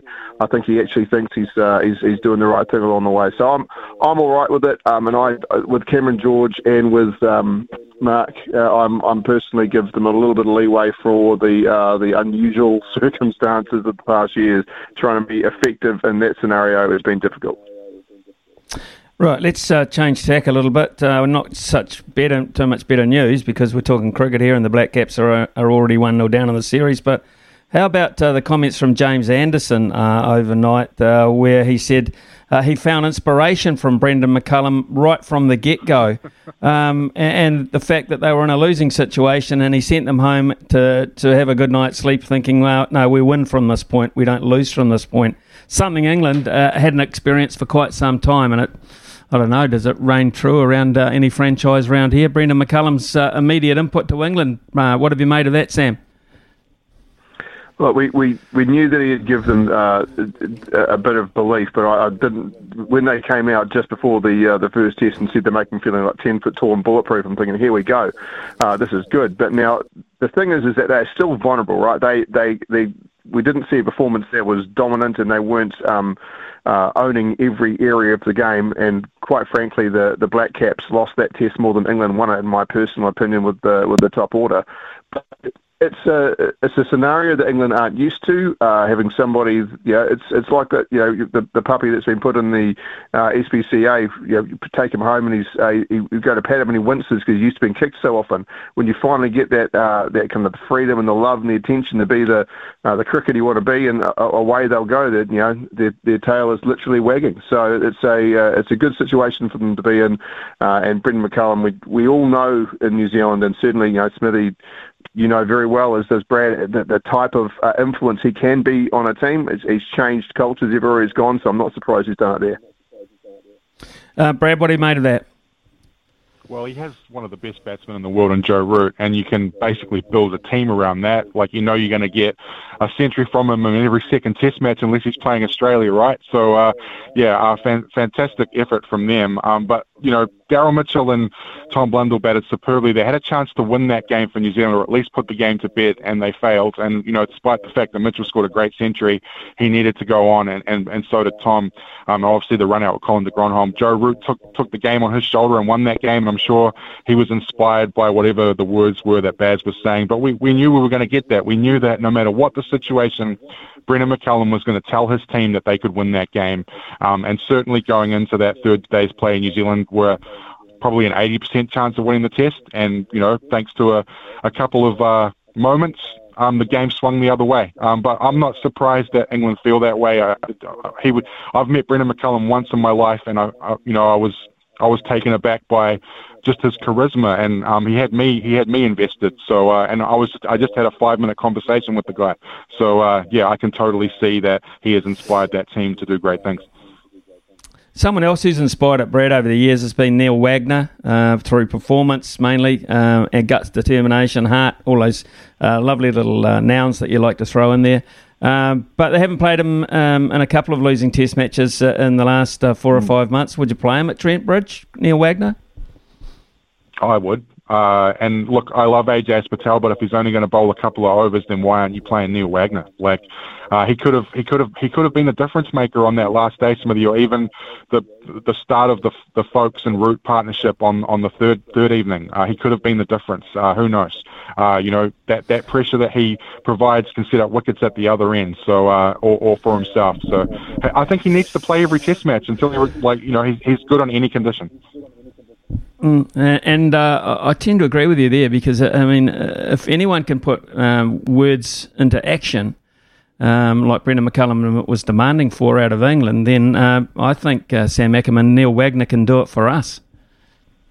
Oh, he's he, he is amazing. I, I I can't imagine leaving him out of any team I ever pick, and, and I, I include any format. I know he's he's not exactly a T20 specialist, but uh, in the effort area, I would pick Wagner in, in every bloody game. He's, I, I personally think he's the he's the cricketer that um, my son's met him down here a couple of times at a couple of sessions, and he is my son's favourite cricketer because a he's a lovely bloke, signs autograph, but he also puts in for every ball, competes for every la- every little bit of him goes into every single delivery, and he never had, he's got a, an eternal supply of it. So I would never leave that out of a test match, not ever. No, I'm, I'm with you. I, I think he's a must for Trent Bridge. The more and more I think about it, uh, netball actually, uh, fellas, we've changed uh, uh, tack quite a long way here. Um, right throughout the season, we've been talking about how good the Mystics were, and uh, it was just a fait accompli, really, who was going to come second uh, behind them. But all of a sudden, we uh, find last night they were knocked over by the Stars. They cannot win the ANZ Premiership final. Um, it's uh, Stars or the Pulse, Sam, which is a bit of a turnaround. Yeah, look, the, the Pulse have been uh, have been there or thereabouts um, for the last year, two or three seasons. So seeing them there shouldn't be a surprise to anyone. They've got a, a very strong squad, but it's awesome to see the Stars there. We all kind of scratched our heads originally when we heard that uh, there was going to be two um, Auckland-based teams, the Mystics and the Stars, both um, we needed to kind of get a feel of what was going on there, but I think that, that the Stars have, have proven that they've got their own identity and wonderful. It's, this is uh, netball's version of the of the um, Broncos um, losing to the Cowboys in, uh, in a big game in the NRL, or North Harbour getting up on top of Auckland, all that type of thing. It is a moment to um, be defining, and this is a defining moment from the Stars. My fear is that they may have played their final to beat the Mystics. You, you're beating a champion team, literally the defending champion team, uh, to move through. To finish that job now against the Pulse will be a, a major challenge, in my opinion. But it, it should make it. It's got the hallmarks of a good final and a lot of even matchups through through the court. Okay, um, two a couple of uh, one-word answers out of both of you. Uh, for me, uh, straight away, Brad Lewis. Uh, going looking forward to the weekend. Crusaders or Chiefs? Crusaders, Blues, Brumbies. Blues, Overall, in two weeks' time. Blues. Bye bye. Okay, Sam Mac. Uh, you're biased. Okay, Sam Ackerman, Crusaders, Chiefs. Uh, I'll follow the same pattern. I'm I'm I'm Crusaders uh, up, I'm Blues up, and I can't tip against the Blues unless they give me reason um, reason not to this week. Okay. Thanks, fellas. Uh, Sam Ackerman and Brad Lewis there with some forthright opinion, particularly on those lead subjects, which are hot, hot, hot at the moment. And I've had some texts in uh, this morning about that, and in the next hour we'll uh, read through uh, as many of those as we can get through. 1043, back shortly. Thank you, New Zealand, for making Polaris New Zealand's number one selling side by side brand. Summer or winter, he's the voice of sport in Aotearoa. This is Mornings with Ian Smith on SENZ. A number of texts have come to hand. Smithy, the Breaker Boys talked about the the All Whites. of course, that massive match coming up, biggest match in sport. We uh, haven't even really started to focus on that yet. We will next week. Don't worry about that. Is SENZ covering the game on Wednesday? Watch the space, Tony. And you're right, we will be celebrating like Mad Monday if they win. Could not uh, agree with you more. Uh, Stephen says, uh, Smithy, good to hear from Ross Taylor. I coach boys rugby and cricket in South Auckland, and getting Pacific Island boys to play cricket after rugby is impossible. A couple do, but hundreds don't. Come over to the Thoroughbred in Takanini and have a beer with Ed, me, and Sir Bob Vance. Wow. That sounds like a session and a half. One uh, either to be avoided, perhaps, Stephen, or not to be avoided, whichever way you look at it. Uh, Highsmith, uh, I think this is from Barry. I think you'll find uh, similar to the St Thomas's boys already have NRL contracts uh, with Australians, uh, Australian teams. That's interesting to know uh, that the Scouts have been down that way to Christchurch Secondary School Rugby and had a, a, little nosy about what's going on. Uh, Smithy traditions may be fine, and they're talking about the golf here, but it doesn't pay the lifestyle you live like the money does. That's from George, and he is so right. It's swaying the opinions of uh, a lot of uh, the best golfers in the world all of a sudden. It's starting to become a lot more of a contest, the PGA uh, against the LIV. Uh, Neil has uh, come in and said, uh, Hi, Ian, rather than putting the boot into Mark Robinson every five minutes, can I respectfully suggest you or one of your colleagues get Mark on for an interview. I'm not a fan of uh, rugby league or the Warriors, but I've met Mark and he's so passionate about both. Mike Hosking did a great interview with him this morning, of course, on another station. Um, do your own interview, then give an informed opinion. I will listen to that interview. Uh, Neil, thank you very much. Uh, yes, uh, I hope to think that I'm usually better informed, so that's uh, your opinion. I'll uh, I'll have a think about that and also have a chat to Kempy to see which one of us is better qualified, or Staffy for that matter, qualified to get um, Mark Robinson on our station. Wouldn't uh, uh, would not uh, not want to do it. Put it that way. It's ten fifty here on SENZ. Louis and the TAB. I think it's Pip Morris this morning uh, before eleven o'clock. The loveracing.nz update. Your home for everything thoroughbred racing. Visit loveracing.nz racing's biggest fan. Joined by Louis Herman Watt, of course, and uh, Louis racing at Hawera today. Seven races beginning just a tick after midday. Uh, racing in Taranaki usually means look out for the local trainers. Yeah, yeah, yeah. 100% Smithy, you got it. Although, with that being said, I noticed today that um, Stephen Marsh has a big raid on. I'm not sure what's going on with Marshy. Maybe just lots of his wet trackers ready to go on the same day. But he takes a, a nice team over there, and then you're right. You've got your locals, and uh, Stevie Nicks is one I'd best be very wary of for Alan Sharrock. I mean, mm. is a name we know so well. In race number five, this thing's had no public trials uh, since its first start, where it ran a really tidy fifth that day. It's in a weaker field today. Good barrier. Joe Cameroon just quietly and Lethal, and this actually tipped us off to this. He's a good young rider, and Joe Cameroon is he's nearly done with his apprenticeship, so he should be. Right now, you're still stealing a kilogram off, and he's he's riding like a senior rider. So Stevie Nicks could be one. As I say, watch out for Marshy's team. Uh, Kevin Myers have a couple going around. Uh, Bill Thurlow, Establishment's probably due another winning turn. I would have thought in race number seven. So all of the classic names Smithy, for a um, to, to, kick us off into tomorrow, which is a big day of racing as well. Oh, Saturday, I should say. Yeah, big day on Saturday with Eagle Farm, of course. Uh, it's Stradbroke Day, uh, and uh, talking a little bit about Ayrton, the former Kiwi, at five bucks. Yeah, Ifraj, son of Ifraj, can gallop. Um, not quite in his best form this prep, but I wouldn't have an issue with backing him. Oh, I think he's drawn. Isn't he drawn sickeningly wide? Um, mm. Yeah, we'll watch that one. I'm um, any advice for me, Smithy? I'm going to be with Izzy on Saturday, and, and Izzy and me haven't actually had a day on the punt, a Saturday on the punt together before. Is any tips? I mean, he's the prodigal son of Hawke's Bay, of course, so we know he gets a bit happy. But any tips to, to deal with Dagger for a whole weekend? Yeah, just wear a hat. Is that okay? Wear a hat. Wear a hat. Yeah, because um, whatever you do, your hair will look better than him anyway. But you know, just wear a hat. Just wear a hat. Just be, you know why? Because it it won't make him feel so bad. Uh, if you've got a hat covering up your mop, uh, uh, it won't make him feel so bad. So that would be my tip for a very pleasant, uh, nice weekend. So I just wear a hat. so anyway, before you have a chance to answer that, and Izzy has a chance to thump me, I, am going to go across to Pip Morris at the TAB. Pip, uh, thank you for joining us. Uh, uh, Greyhound Racing today, Cambridge and Addington, and basketball this afternoon. Good morning, Smithy. Certainly plenty to look forward to. And just quickly at Cambridge, don't mind Butter in race two. He actually did headed with the short 180 favourite in that race, and he's at 3.8. So I do think he's a nice bet. And thrilling Watson in race 10 off box three. And for the basketball things, I can tell you that there's more than 75% of head-to-head bets in today's basketball are on Golden State, and 90% of the money, also Golden State Warriors by 11, is easily the best backed winning team in margin selection, with about half the bets on the market currently paying 6.35. And just quickly for the cricket too, Smithy, Devon mm. once again New Zealand top run scorer market by a country mile. Wow, interesting. Okay. Ross Taylor saying he thought that Devon Conway should go up and open. Uh, interesting. Uh, instead of batting it forward. Dead swap with uh, Will Young for this test match. Don't think it'll happen. Maybe it should. It is uh, Liam Messam we've got after the break to talk about boxing and rugby, of course.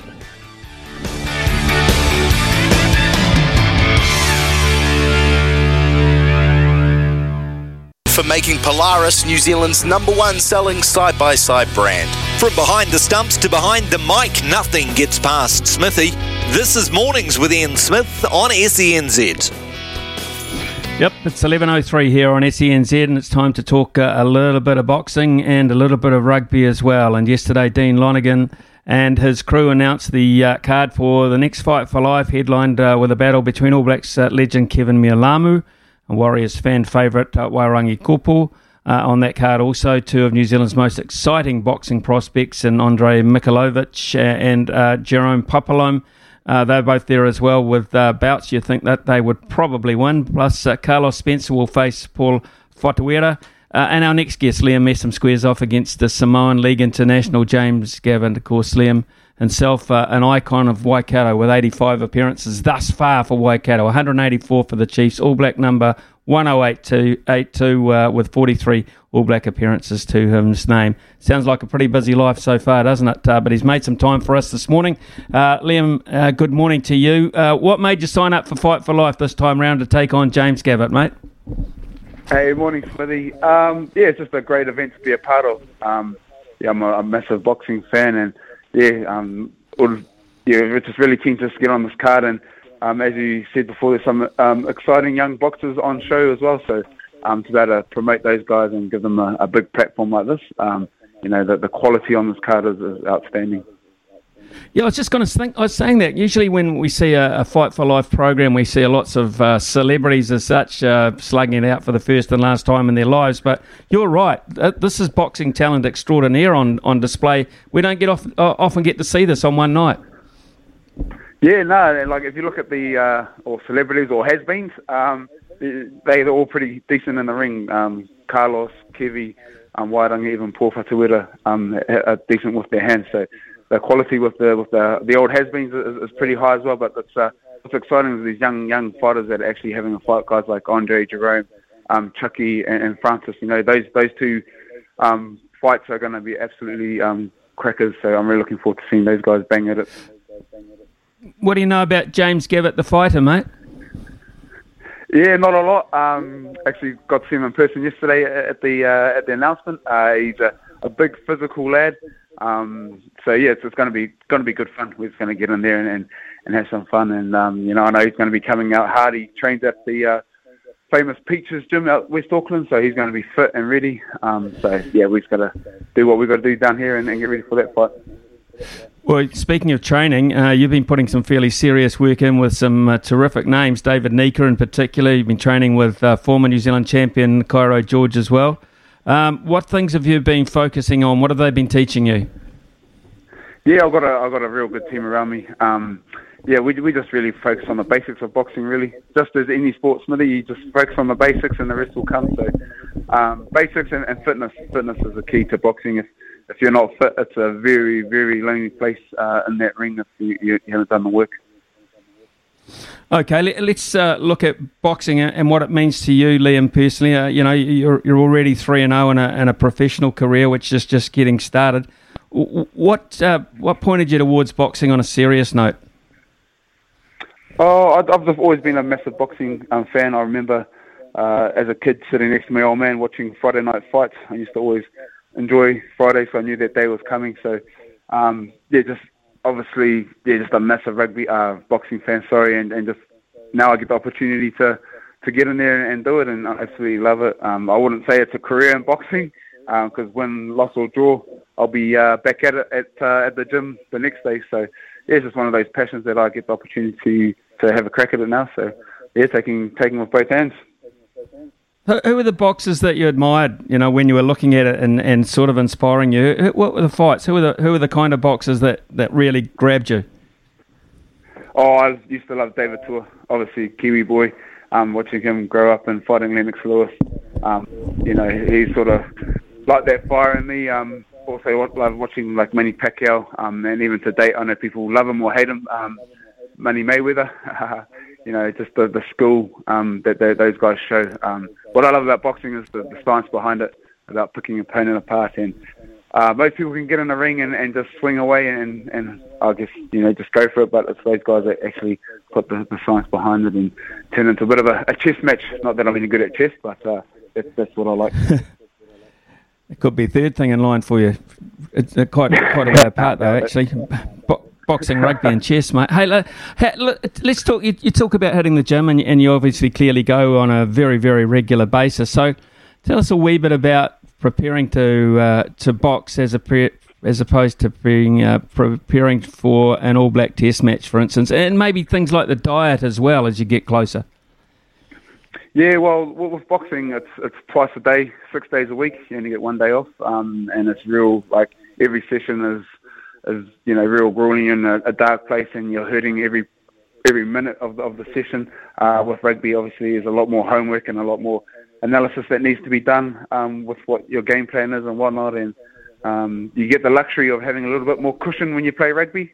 Um, so uh, yeah, with, with the diet and things no matter what you sort of eat. Um, I, I eat pretty clean and healthy anyway, but um, you know the weight just seems to fall off when you're boxing, and probably due to training twice a twice a day, um, six days a week. So, what about the mental side of it, uh, Liam? I've often wondered about this. Is it is it lonely? I mean, do you, do you think how much do you think about it uh, outside the training as opposed to perhaps preparing for like an All Black Test match? Yeah, well, no, it's, it's not lonely. Um, you, you do have a, a, a team around you and a great bunch of, of guys around you, um, whoever's in your team, and um, and I'm just a, a sponge. I'm just asking questions. They probably my team's probably annoyed with me because I'm asking them every single question you can think of of boxing. Um, and yeah, in the ring you're you're there by yourself, but you, you do rely on your on your coaching and, and your team to to get you through those those, those moments. And you have your good days and your bad days, and those bad days you, you take a lot of learnings. Um, and I just love like learning about the sport and, and the craft. Last outing was um, a points win over Thomas Russell. The, you've had three fights in your career as such, and, and uh, you don't know how far it's going to go as such. But how, how, how do you feel you're, you're, tracking along so far? Yeah, yeah, pretty good. Um, yeah, like I said, I've taken a lot of learnings from from my last fight to my fight that I had um, a year ago now. Um, and I just, yeah, like I said, I'm a sponge and um, just taking it all in and um, I love you know getting in the ring and sparring with, with these young and up and coming guys, and um, you know they want to they want to take off a All Blacks head, so they're, they're all keen to, to get in there and, and dance around. So um, I take yeah, a lot of learnings and oh you know whatever happens happens in in the sport. Um, if I move forward, if I'm not, um, I'm just you know just taking it as it comes. Sure. Okay. Uh, now the event, uh, Dean Lonergan always finds a, a, really worthy cause with a percentage of uh, sales donated to I Am Hope, uh, which is a mental health and suicide prevention charity, um, Liam, which is uh, very current in today's society, isn't it? So it's a cause well well worth uh, gloving up for, as you say. Yeah, hundred percent. And there's a lot of guys on this card that's had their own battles, and um, you know that's why they've signed up for it. So it's a great cause. It's, it's going to be a great event, and you know, like, again, can't um, stress how um, quality of the boxing is going to be from not just the boxers, but these uh, these so-called uh, has been. Yeah, it's going to be great. Uh, I would imagine uh, whatever because you eventually, once it's all said and done, you'll be able to compare notes with the likes of of Kevi Mealamu or Wairangi Koopu. Um, but there's been a bit of focus on Keven Mealamu as he, he looks to get started on a on, on a career. So, uh, what what have you heard about Kev? What shape he's in and how he's going? Yeah, Kev's always in great shape. Um, he, he bloody looks like he could play halfback if he wanted to with the with the body and the shape that he's he's put himself into. Um, you know, he's a great man. I've got a lot a lot of respect for for Kevy. So, um, yeah, he's he's looking in, in great shape. Got Monty in there um, looking after him. So he'll be the same. He'll be just um, learning every day. Um, and it's exciting when you're you're sort of into a new sport and you're trying to learn new things. Well, Carlos comes back to the ring after he previously lost to Monty Betham, and uh, not many people would not lose to Monty Betham. So uh, that was, what, seven, eight years ago. So uh, um, Carlos against uh, Paul Whatuira, that, that looks an interesting matchup. Yeah, it does does look like an interesting matchup. Hopefully, uh, Carlos will leave his uh, shirt on this time. But, um, you know, both those guys, I think, have had um, experience in boxing. So, um, yeah, the quality in that fight is going to be, be awesome too. And I know um, Loss is, is, keen to get back. I think he's in America at the moment, coaching over there. So I know he's keen to get back here and, and start a bit of training. Okay. Um, speaking of uh, competitions, uh, we can't let you go without uh, a little chat about tomorrow night. Uh, your Chiefs. Your Chiefs taking you on the Crusaders, um, of course, Super Rugby semi final. Last time down there, Liam, they knocked them over 24 21. How do you uh, see their chances this time around? Yeah, they got they got a big chance. Um, it's, it's finals footy. Anything can happen. Um, I know that you know they went down there last time to beat them, so their confidence that they can go down there and do it again will be high. Um, but knowing that group of, of guys, they won't be um, relying on what they've done in the past. They'll be focusing on tomorrow and just going down there and ripping in. And um, you know it's going to be a, awesome, awesome game. Both semi-finals are. So it's uh, yeah the the crunch end of uh, the competition where you want to be at. So. Um, you know, knowing the Chiefs boys, I know they'll be going down there and, and ripping into the, the Crusaders and, and seeing what happens. I look forward to it because uh, there's a lot of All Black candidates, particularly in the forward packs here. If I, I look at the two locks uh, on both sides, you've got uh, Tupou Vaa'i, of course, Brodie Retallick, uh, Sam Whitelock, uh, and of course Scott Barrett. and that, uh, as they say, generally is where it's won and lost up front. Yeah, sure. It's, the old the old cliche, and, and it is. It's a it's a gladiator sport. It's a physical sport, so that tight five need to lay the foundation and, and get stuck into to uh, to any to any game. So that's going to be where the key is. Are you uh, excited uh, just looking at your area of, of expertise where you've played so much rugby so far? And I'm not saying you're finished by any stretch of the imagination. So uh, I'm just I'm just looking at our loose forward mix, just not so much in this game either. Um, nationally, uh, do you think we're in, in good heart uh, in those areas? Oh yeah, we are, especially loose forwards. Um, that's one thing New Zealand's always been blessed at is, is having such great talent in, in one area. And um, if you look across the whole whole team, all the five teams, um, any of those guys could, could wear that black jersey. So um, yeah, lucky we're not selected for the for the All Blacks because it'll be a bloody hard job to do. Yeah, well, they're going to have to make some decisions very shortly, Liam. That uh, first test against Ireland is uh, not far away. I, I noticed um, there's no, been no um, announcement, anything. Uh, Waikato this year, any chance? Yeah, hopefully, hopefully that's that's the plan. Um, hopefully Ross Filipo is listening to this interview and uh, comes to my door with a contract.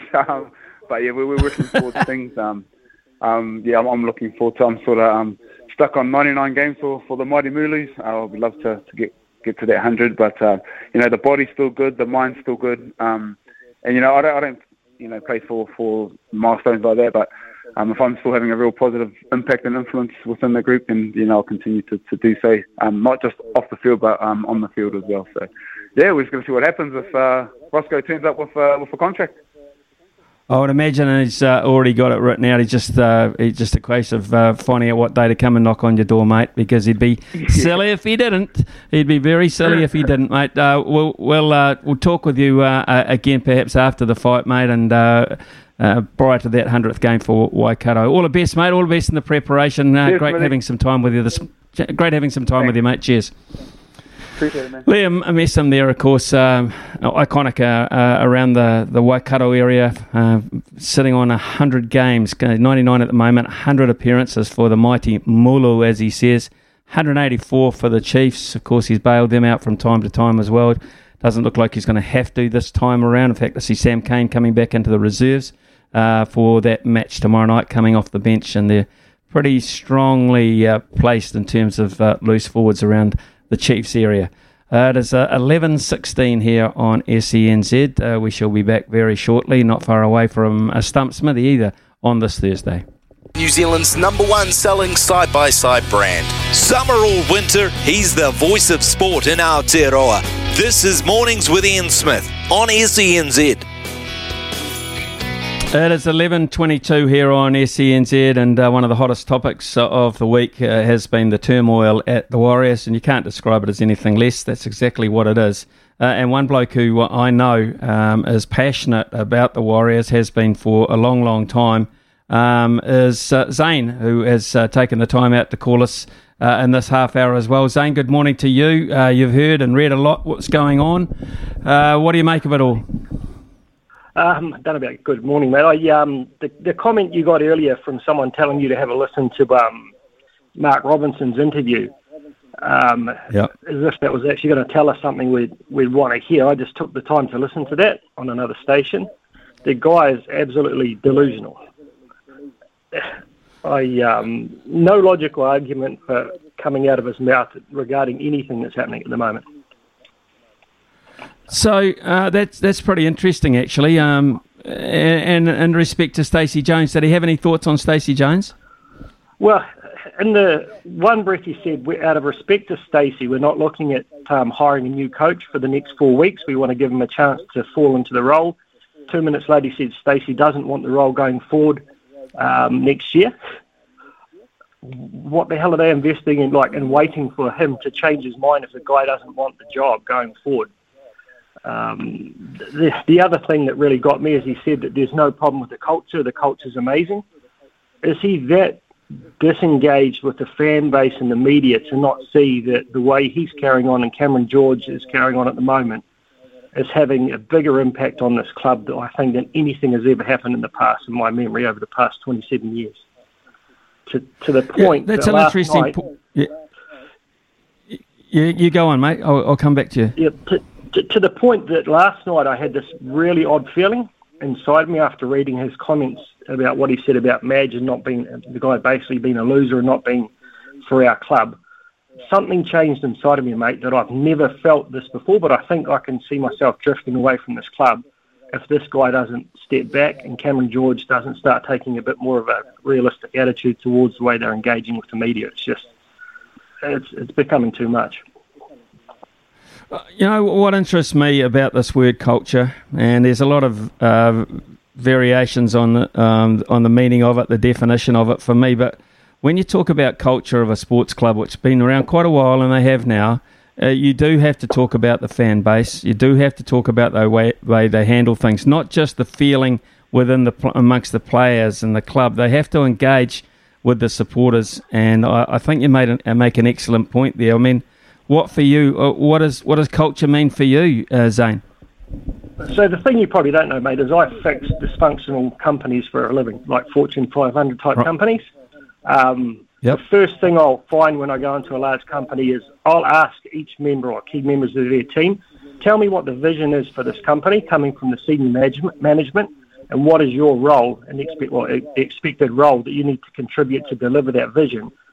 And in dysfunctional organisations, without question, there's no consistent answer. And I can guarantee you, if I went and interviewed every one of those players and managers within that club and asked them that question, I don't believe we get a clear answer because I don't believe there is a clear vision. And it starts right at the top.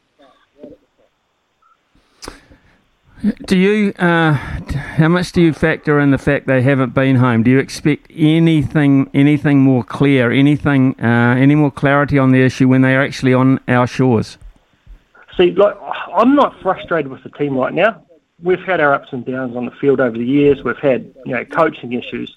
Being in Australia does not impact Mark Robinson's attitude towards the fans and the media, his narcissistic, arrogant attitude. And likewise with Cameron Smith is just being dismissive and he's taking the piss, believing that we're going to buy into these stories. Not once have they given us a clear and logical answer as to why we would pay out Matt Lodge $700,000 of our cap if there's not something happen behind the scenes. That's got nothing to do with COVID and being based in Australia, mate. That is that that to me was uh, the ultimate uh, for me. That's when I started to really take notice of, of of what's going on there because That is that is unprecedented um, uh, for a bloke who, who was always going to be marginal anyway, in, in terms of his his behaviour. Uh, his pedigree said that that was going to be the case, uh, and all of a sudden he walks away with the biggest fattest check and goes and plays a bit of club rugby just to, to really poke fun at them. I mean, uh, that to me was pretty. in- in- in- yeah. You saw you saw his passion over the past five weeks. He was the only senior player showing clear and open frustration on the field. You could tell he just wasn't happy in an unprofessional organisation. So it's fine he leaves, but you don't pay a guy out for the next 18 months if he's the guy who puts his hand up and says he wants out. It's illogical. It is illogical. Say say you went in, Zane, and you had the opportunity to to go. And what would you ask Shaun Johnson? Um, I would ask him again what, what he thinks his role in, in, was, is within this team. But um, before I actually talk to him, I'd like to know the background that was reported out of SEN um, in Australia that our senior halfback and two other senior players basically tried to get the coach removed three weeks ago. I'd like to know the background of that and then ask him his opinion on what he, what he actually did. So, uh, what about um, uh, there? We get texts, and as you will will imagine, uh, quite a few are saying it's time's up on. You can't get rid of Mark Robinson; he owns the joint. But um, what about Cameron George and and um, anyone else involved uh, at this point? Yeah, is is for you? Is the bloodletting stopped? Well, the way I look at it is I've not met either guy, but from all accounts, those two are thick as thieves. If you listen, um, Cameron George was interviewed the other day. He was asked directly, Are you concerned about your position? No, I'm not. And basically went on to explain how thick as thieves him and Mark Robinson are. So I don't believe that he's in a position to make um, balanced judgments, calls for what's best for this footy club when he's looking to appease the owner and neither of them have a you know clear NRL um, you know management background. So who do we have with footy IQ in this club to actually drive it in the right direction? We have a general manager of football who's a former assistant coach who didn't um, deliver very well when he had an opportunity to turn a club around as a temporary coach himself. Then we go straight down to Stacey Jones. We do not have footy IQ, with, IQ within the senior leadership. So, Zane, just to finish off, what, what's going to either what's going to break it for you? What's going to be the last straw, or what will it take for you to uh, to to regain some faith? Uh, for a start, for Mark Robinson to step back, um, particularly from the you know within the media, it's just comments like I, hate to think of what he's saying behind the scenes, but when I'm hearing these comments with such a dismissive and narcissistic tone to them, it, he's the guy. He's, he reminds me of Trump, mate. The more I hear of him, the more I dislike the organisation, and that's not fair on the players and those trying to deliver um, the results that I've fallen in love with for the past 27 years. That guy's destroying it for me. Zane, uh, thanks so much, mate, for making yourself available. Uh, I've loved this uh, five, six minutes. It's, it's been quite enthralling, actually, uh, to listen to uh, an informed person uh, who takes all the views in, not just the results, takes all the views in. Uh, pleasure, mate. Please don't be a stranger. Uh, call back any time. It's been great. Thanks, thanks for the opportunity, mate. Appreciate it. Yeah, cheers. Zane there, uh, folks, and I, I think that was uh, quite revealing, wasn't it? I mean, there's a man who's 27 years, he's almost been a lifer. Uh, in fact, he has been a lifer in terms of the club for the Warriors. Uh, and I would imagine he echoes the thoughts of a lot of people out there uh, who are frustrated. I will listen, uh, Zane, to that particular interview. I will listen, Neil, and make up my own mind on it. But and I'll try not to do it with uh, with uh, Zane's opinions in my head. But I, I respect Zane because uh, we do get a lot of texts from him, folks, uh, and they're not just fly by night texts. Um, um, he considers his opinions on on a lot of things, and uh, we know now that he's got an experience in in uh, sorting situations out. So. Very good. I learnt something every day, and I learnt uh, a lot about Zane this morning, and we thank him for that input. Thank you too for your participation every single day uh, in our stump smithy, and that is uh, what we're up for now. 0800 150 811. 0800 150 811. Uh, and uh, we will put up 50 bucks today. Yeah, 50 bucks from the TAB as well as some sleep drops as well. Uh, that to come after the news here with Araha. Ian Smith's had a good match here. Stumped by Smithy. Ian Smith really is top class at his job. Yeah, uh, for this week at least, it is time to potentially get stumped by Smithy. Off tomorrow. Tomorrow we've got Daniel McCarty.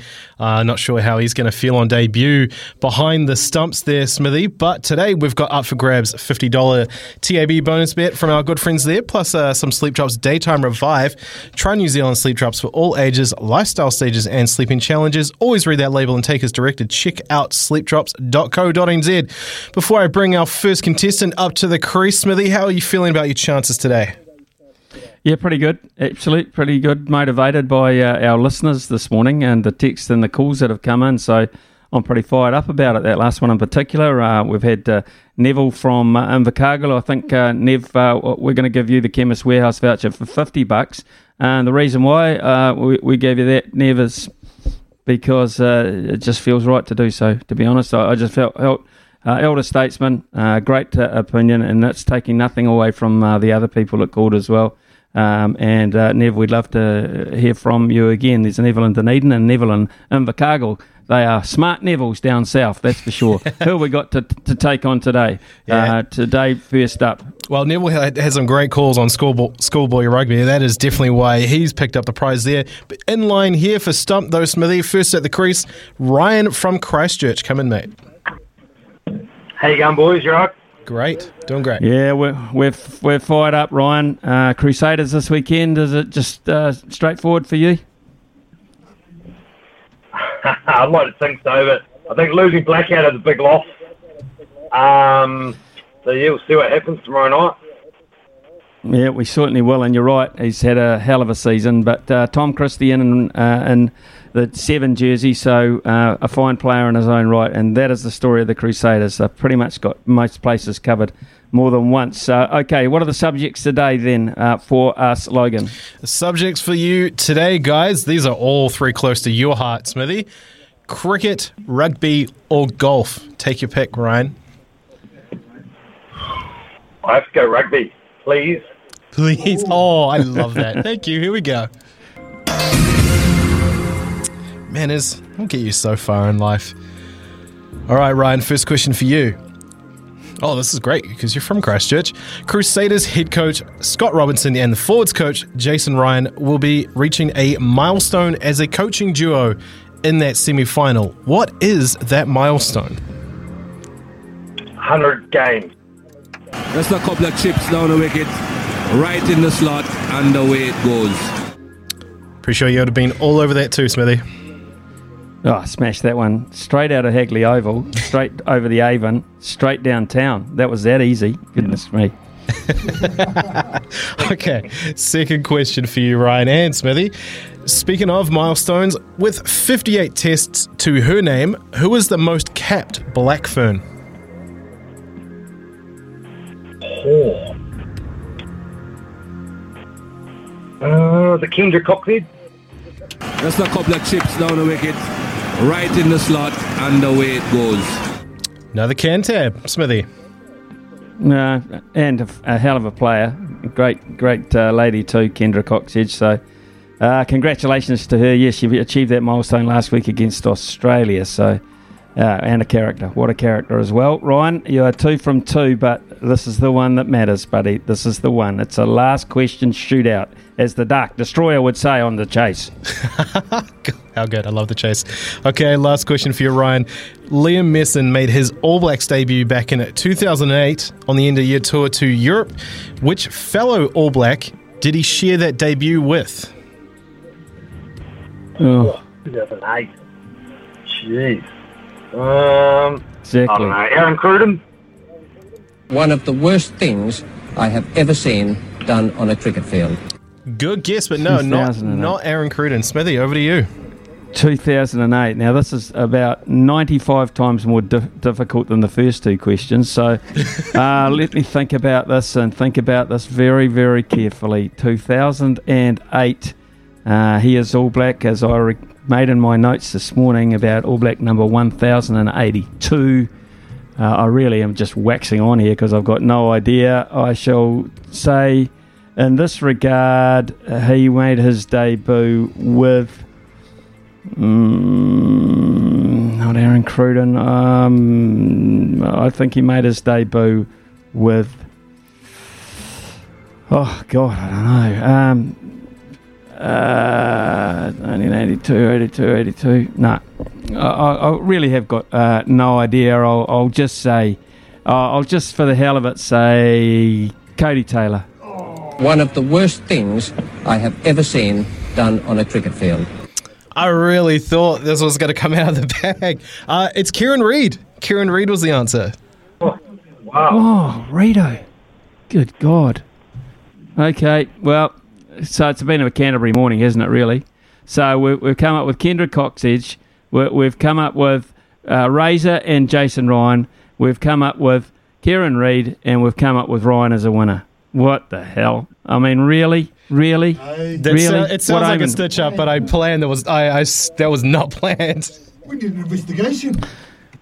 Yeah, Ryan, um, the balloon's up. Uh, the uh, Racing Integrity Unit's having a look at this quiz, but uh, in the meantime, you are the winner. Congratulations. Have a gr- have a great weekend. Uh, stay on the line, and uh, hey, Brian will take your details off you. Uh, in the end, mate, you got two out of three. You deserve to win anyway. So thank you. Uh, thanks for taking part. Cheers, boys. Yeah, cheers. Uh, and uh, yeah, Crusaders Chiefs tomorrow night. Uh, look forward to that. It's uh, 11.40 here on SENZ. We've got uh, some more stuff to get through in the next 20 minutes before we hand over to Sam Hewitt. Thank you, New Zealand, for making Polaris New Zealand's number one selling side by side brand. Summer or winter, he's the voice of sport in our Aotearoa. This is Mornings with Ian Smith on SENZ. It's the Great Greyhound Racing New Zealand charity run.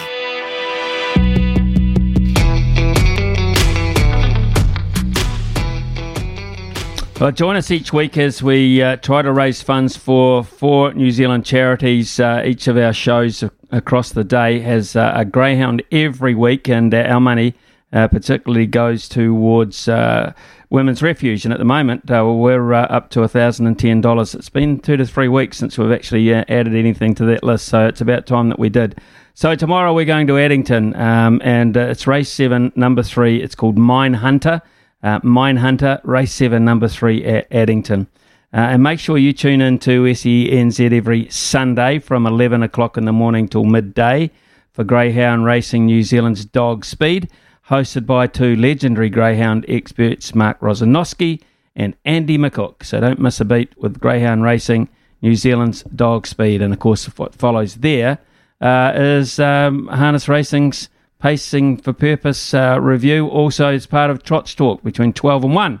Uh, and that's with uh, Greg O'Connor and Mick of course. So those two hours in particular. The Greyhounds from 11 till 12, the Trots from 12 to 1, where you catch up uh, on everything that's going on in those particular industries. Uh, we've had uh, a number of uh, texts that have uh, come in here, so try to whistle through a few of them now. Uh, shout out to Zane, very insightful. That's from Paul. Warriors need Zane now. Bring him in. Uh, that's from Dale. Scott says the only thing Robinson has got right was bringing back the club colours. Okay, says Scott um, on a slightly more pleasant subject, and it has been a little bit unpleasant, hasn't it? Uh, the morning Smithy, I would love to call in, but uh, am travelling the back roads to your hometown currently. How blessed are we, we uh, with live sport at the moment? That Origin game last night was one of the best that I've seen in years. The one thing letting down, uh, letting it down is Fittler coming out today saying that a couple of refs calls potentially, potentially may have cost them the game. Yeah, uh, I didn't like that either. Super Rugby semi-finals. Well, these are going to be two tremendous games. Fingers crossed for the Pulse to win in the Netball Championship and the Black Caps to get the job done over England. That is from Cam. Yep, plenty to uh, admire overnight, but plenty to look forward to uh, over the weekend as well. Cam, you're absolutely spot on there. Uh, Marina Smithy, a magnificent game of rugby league last night on display. Uh, as a rookie coach, I thought I saw glimpses of Bellamy and how Slater went about his business. That's an interesting comparison too. Uh, great to see a lot of young faces in both teams. Bodes well for the future of state of origin games. Wonderful interview with Ross Taylor. Also, thank you, Hone from Tokomaru Bay. Thank you very much, Hone, as always, for uh, getting in touch with us. Now, um, you might have heard picked up earlier in the morning. I'm away tomorrow. I can uh, I'm uh, on my way to Christchurch to do that rugby game tomorrow night, and I can hear you all cheering already. But uh, that is the case. Uh, the news is that uh, Daniel McCarty is coming in into the hot seat. He'll be doing it based out of Wellington. I understand. Uh, what Daniel McCarty will be featuring tomorrow on a show, amongst a, lot of other things, crossing the Trent Bridge to preview the second test. Um, he will also be talking to Justin Nelson, of course, uh, uh, to preview round seven of the Sal's NBL. His old mate Grant Elliott will join him uh, as well. They're partners in crime on Saturday on this uh, particular station as well, as you well uh, recall. So uh, Grant Elliott will be in with McCarty as well, Daniel McCarty, and that they'll be looking at. Um, uh, at the test match as well in earnest, and uh, perhaps team selection if it doesn't come out beforehand. Team selection will be very interesting whether New Zealand uh, are going to reveal their team. They usually have in the past, but they were very uh, late in revealing it at the toss uh, before the other test match at Lords. This one at Trent Bridge, their plan might be just a little bit more evident, a little bit more obvious going into it a little further out. So uh, we'll wait and see on, on that count as well. so yeah, interesting that Daniel McCarty will be in there. Um, and uh, just looking at uh, Brooks Koepka, the rumours coming through now that Brooks Koepka might be starting to uh, think about going across to LIV Golf or LIV 54 uh, Golf, which have played, of course, over three rounds. It starts uh, this weekend, I'm led to believe, with this first tournament. Um, you've uh, picked up on that, Logan Swinkles, throughout the morning?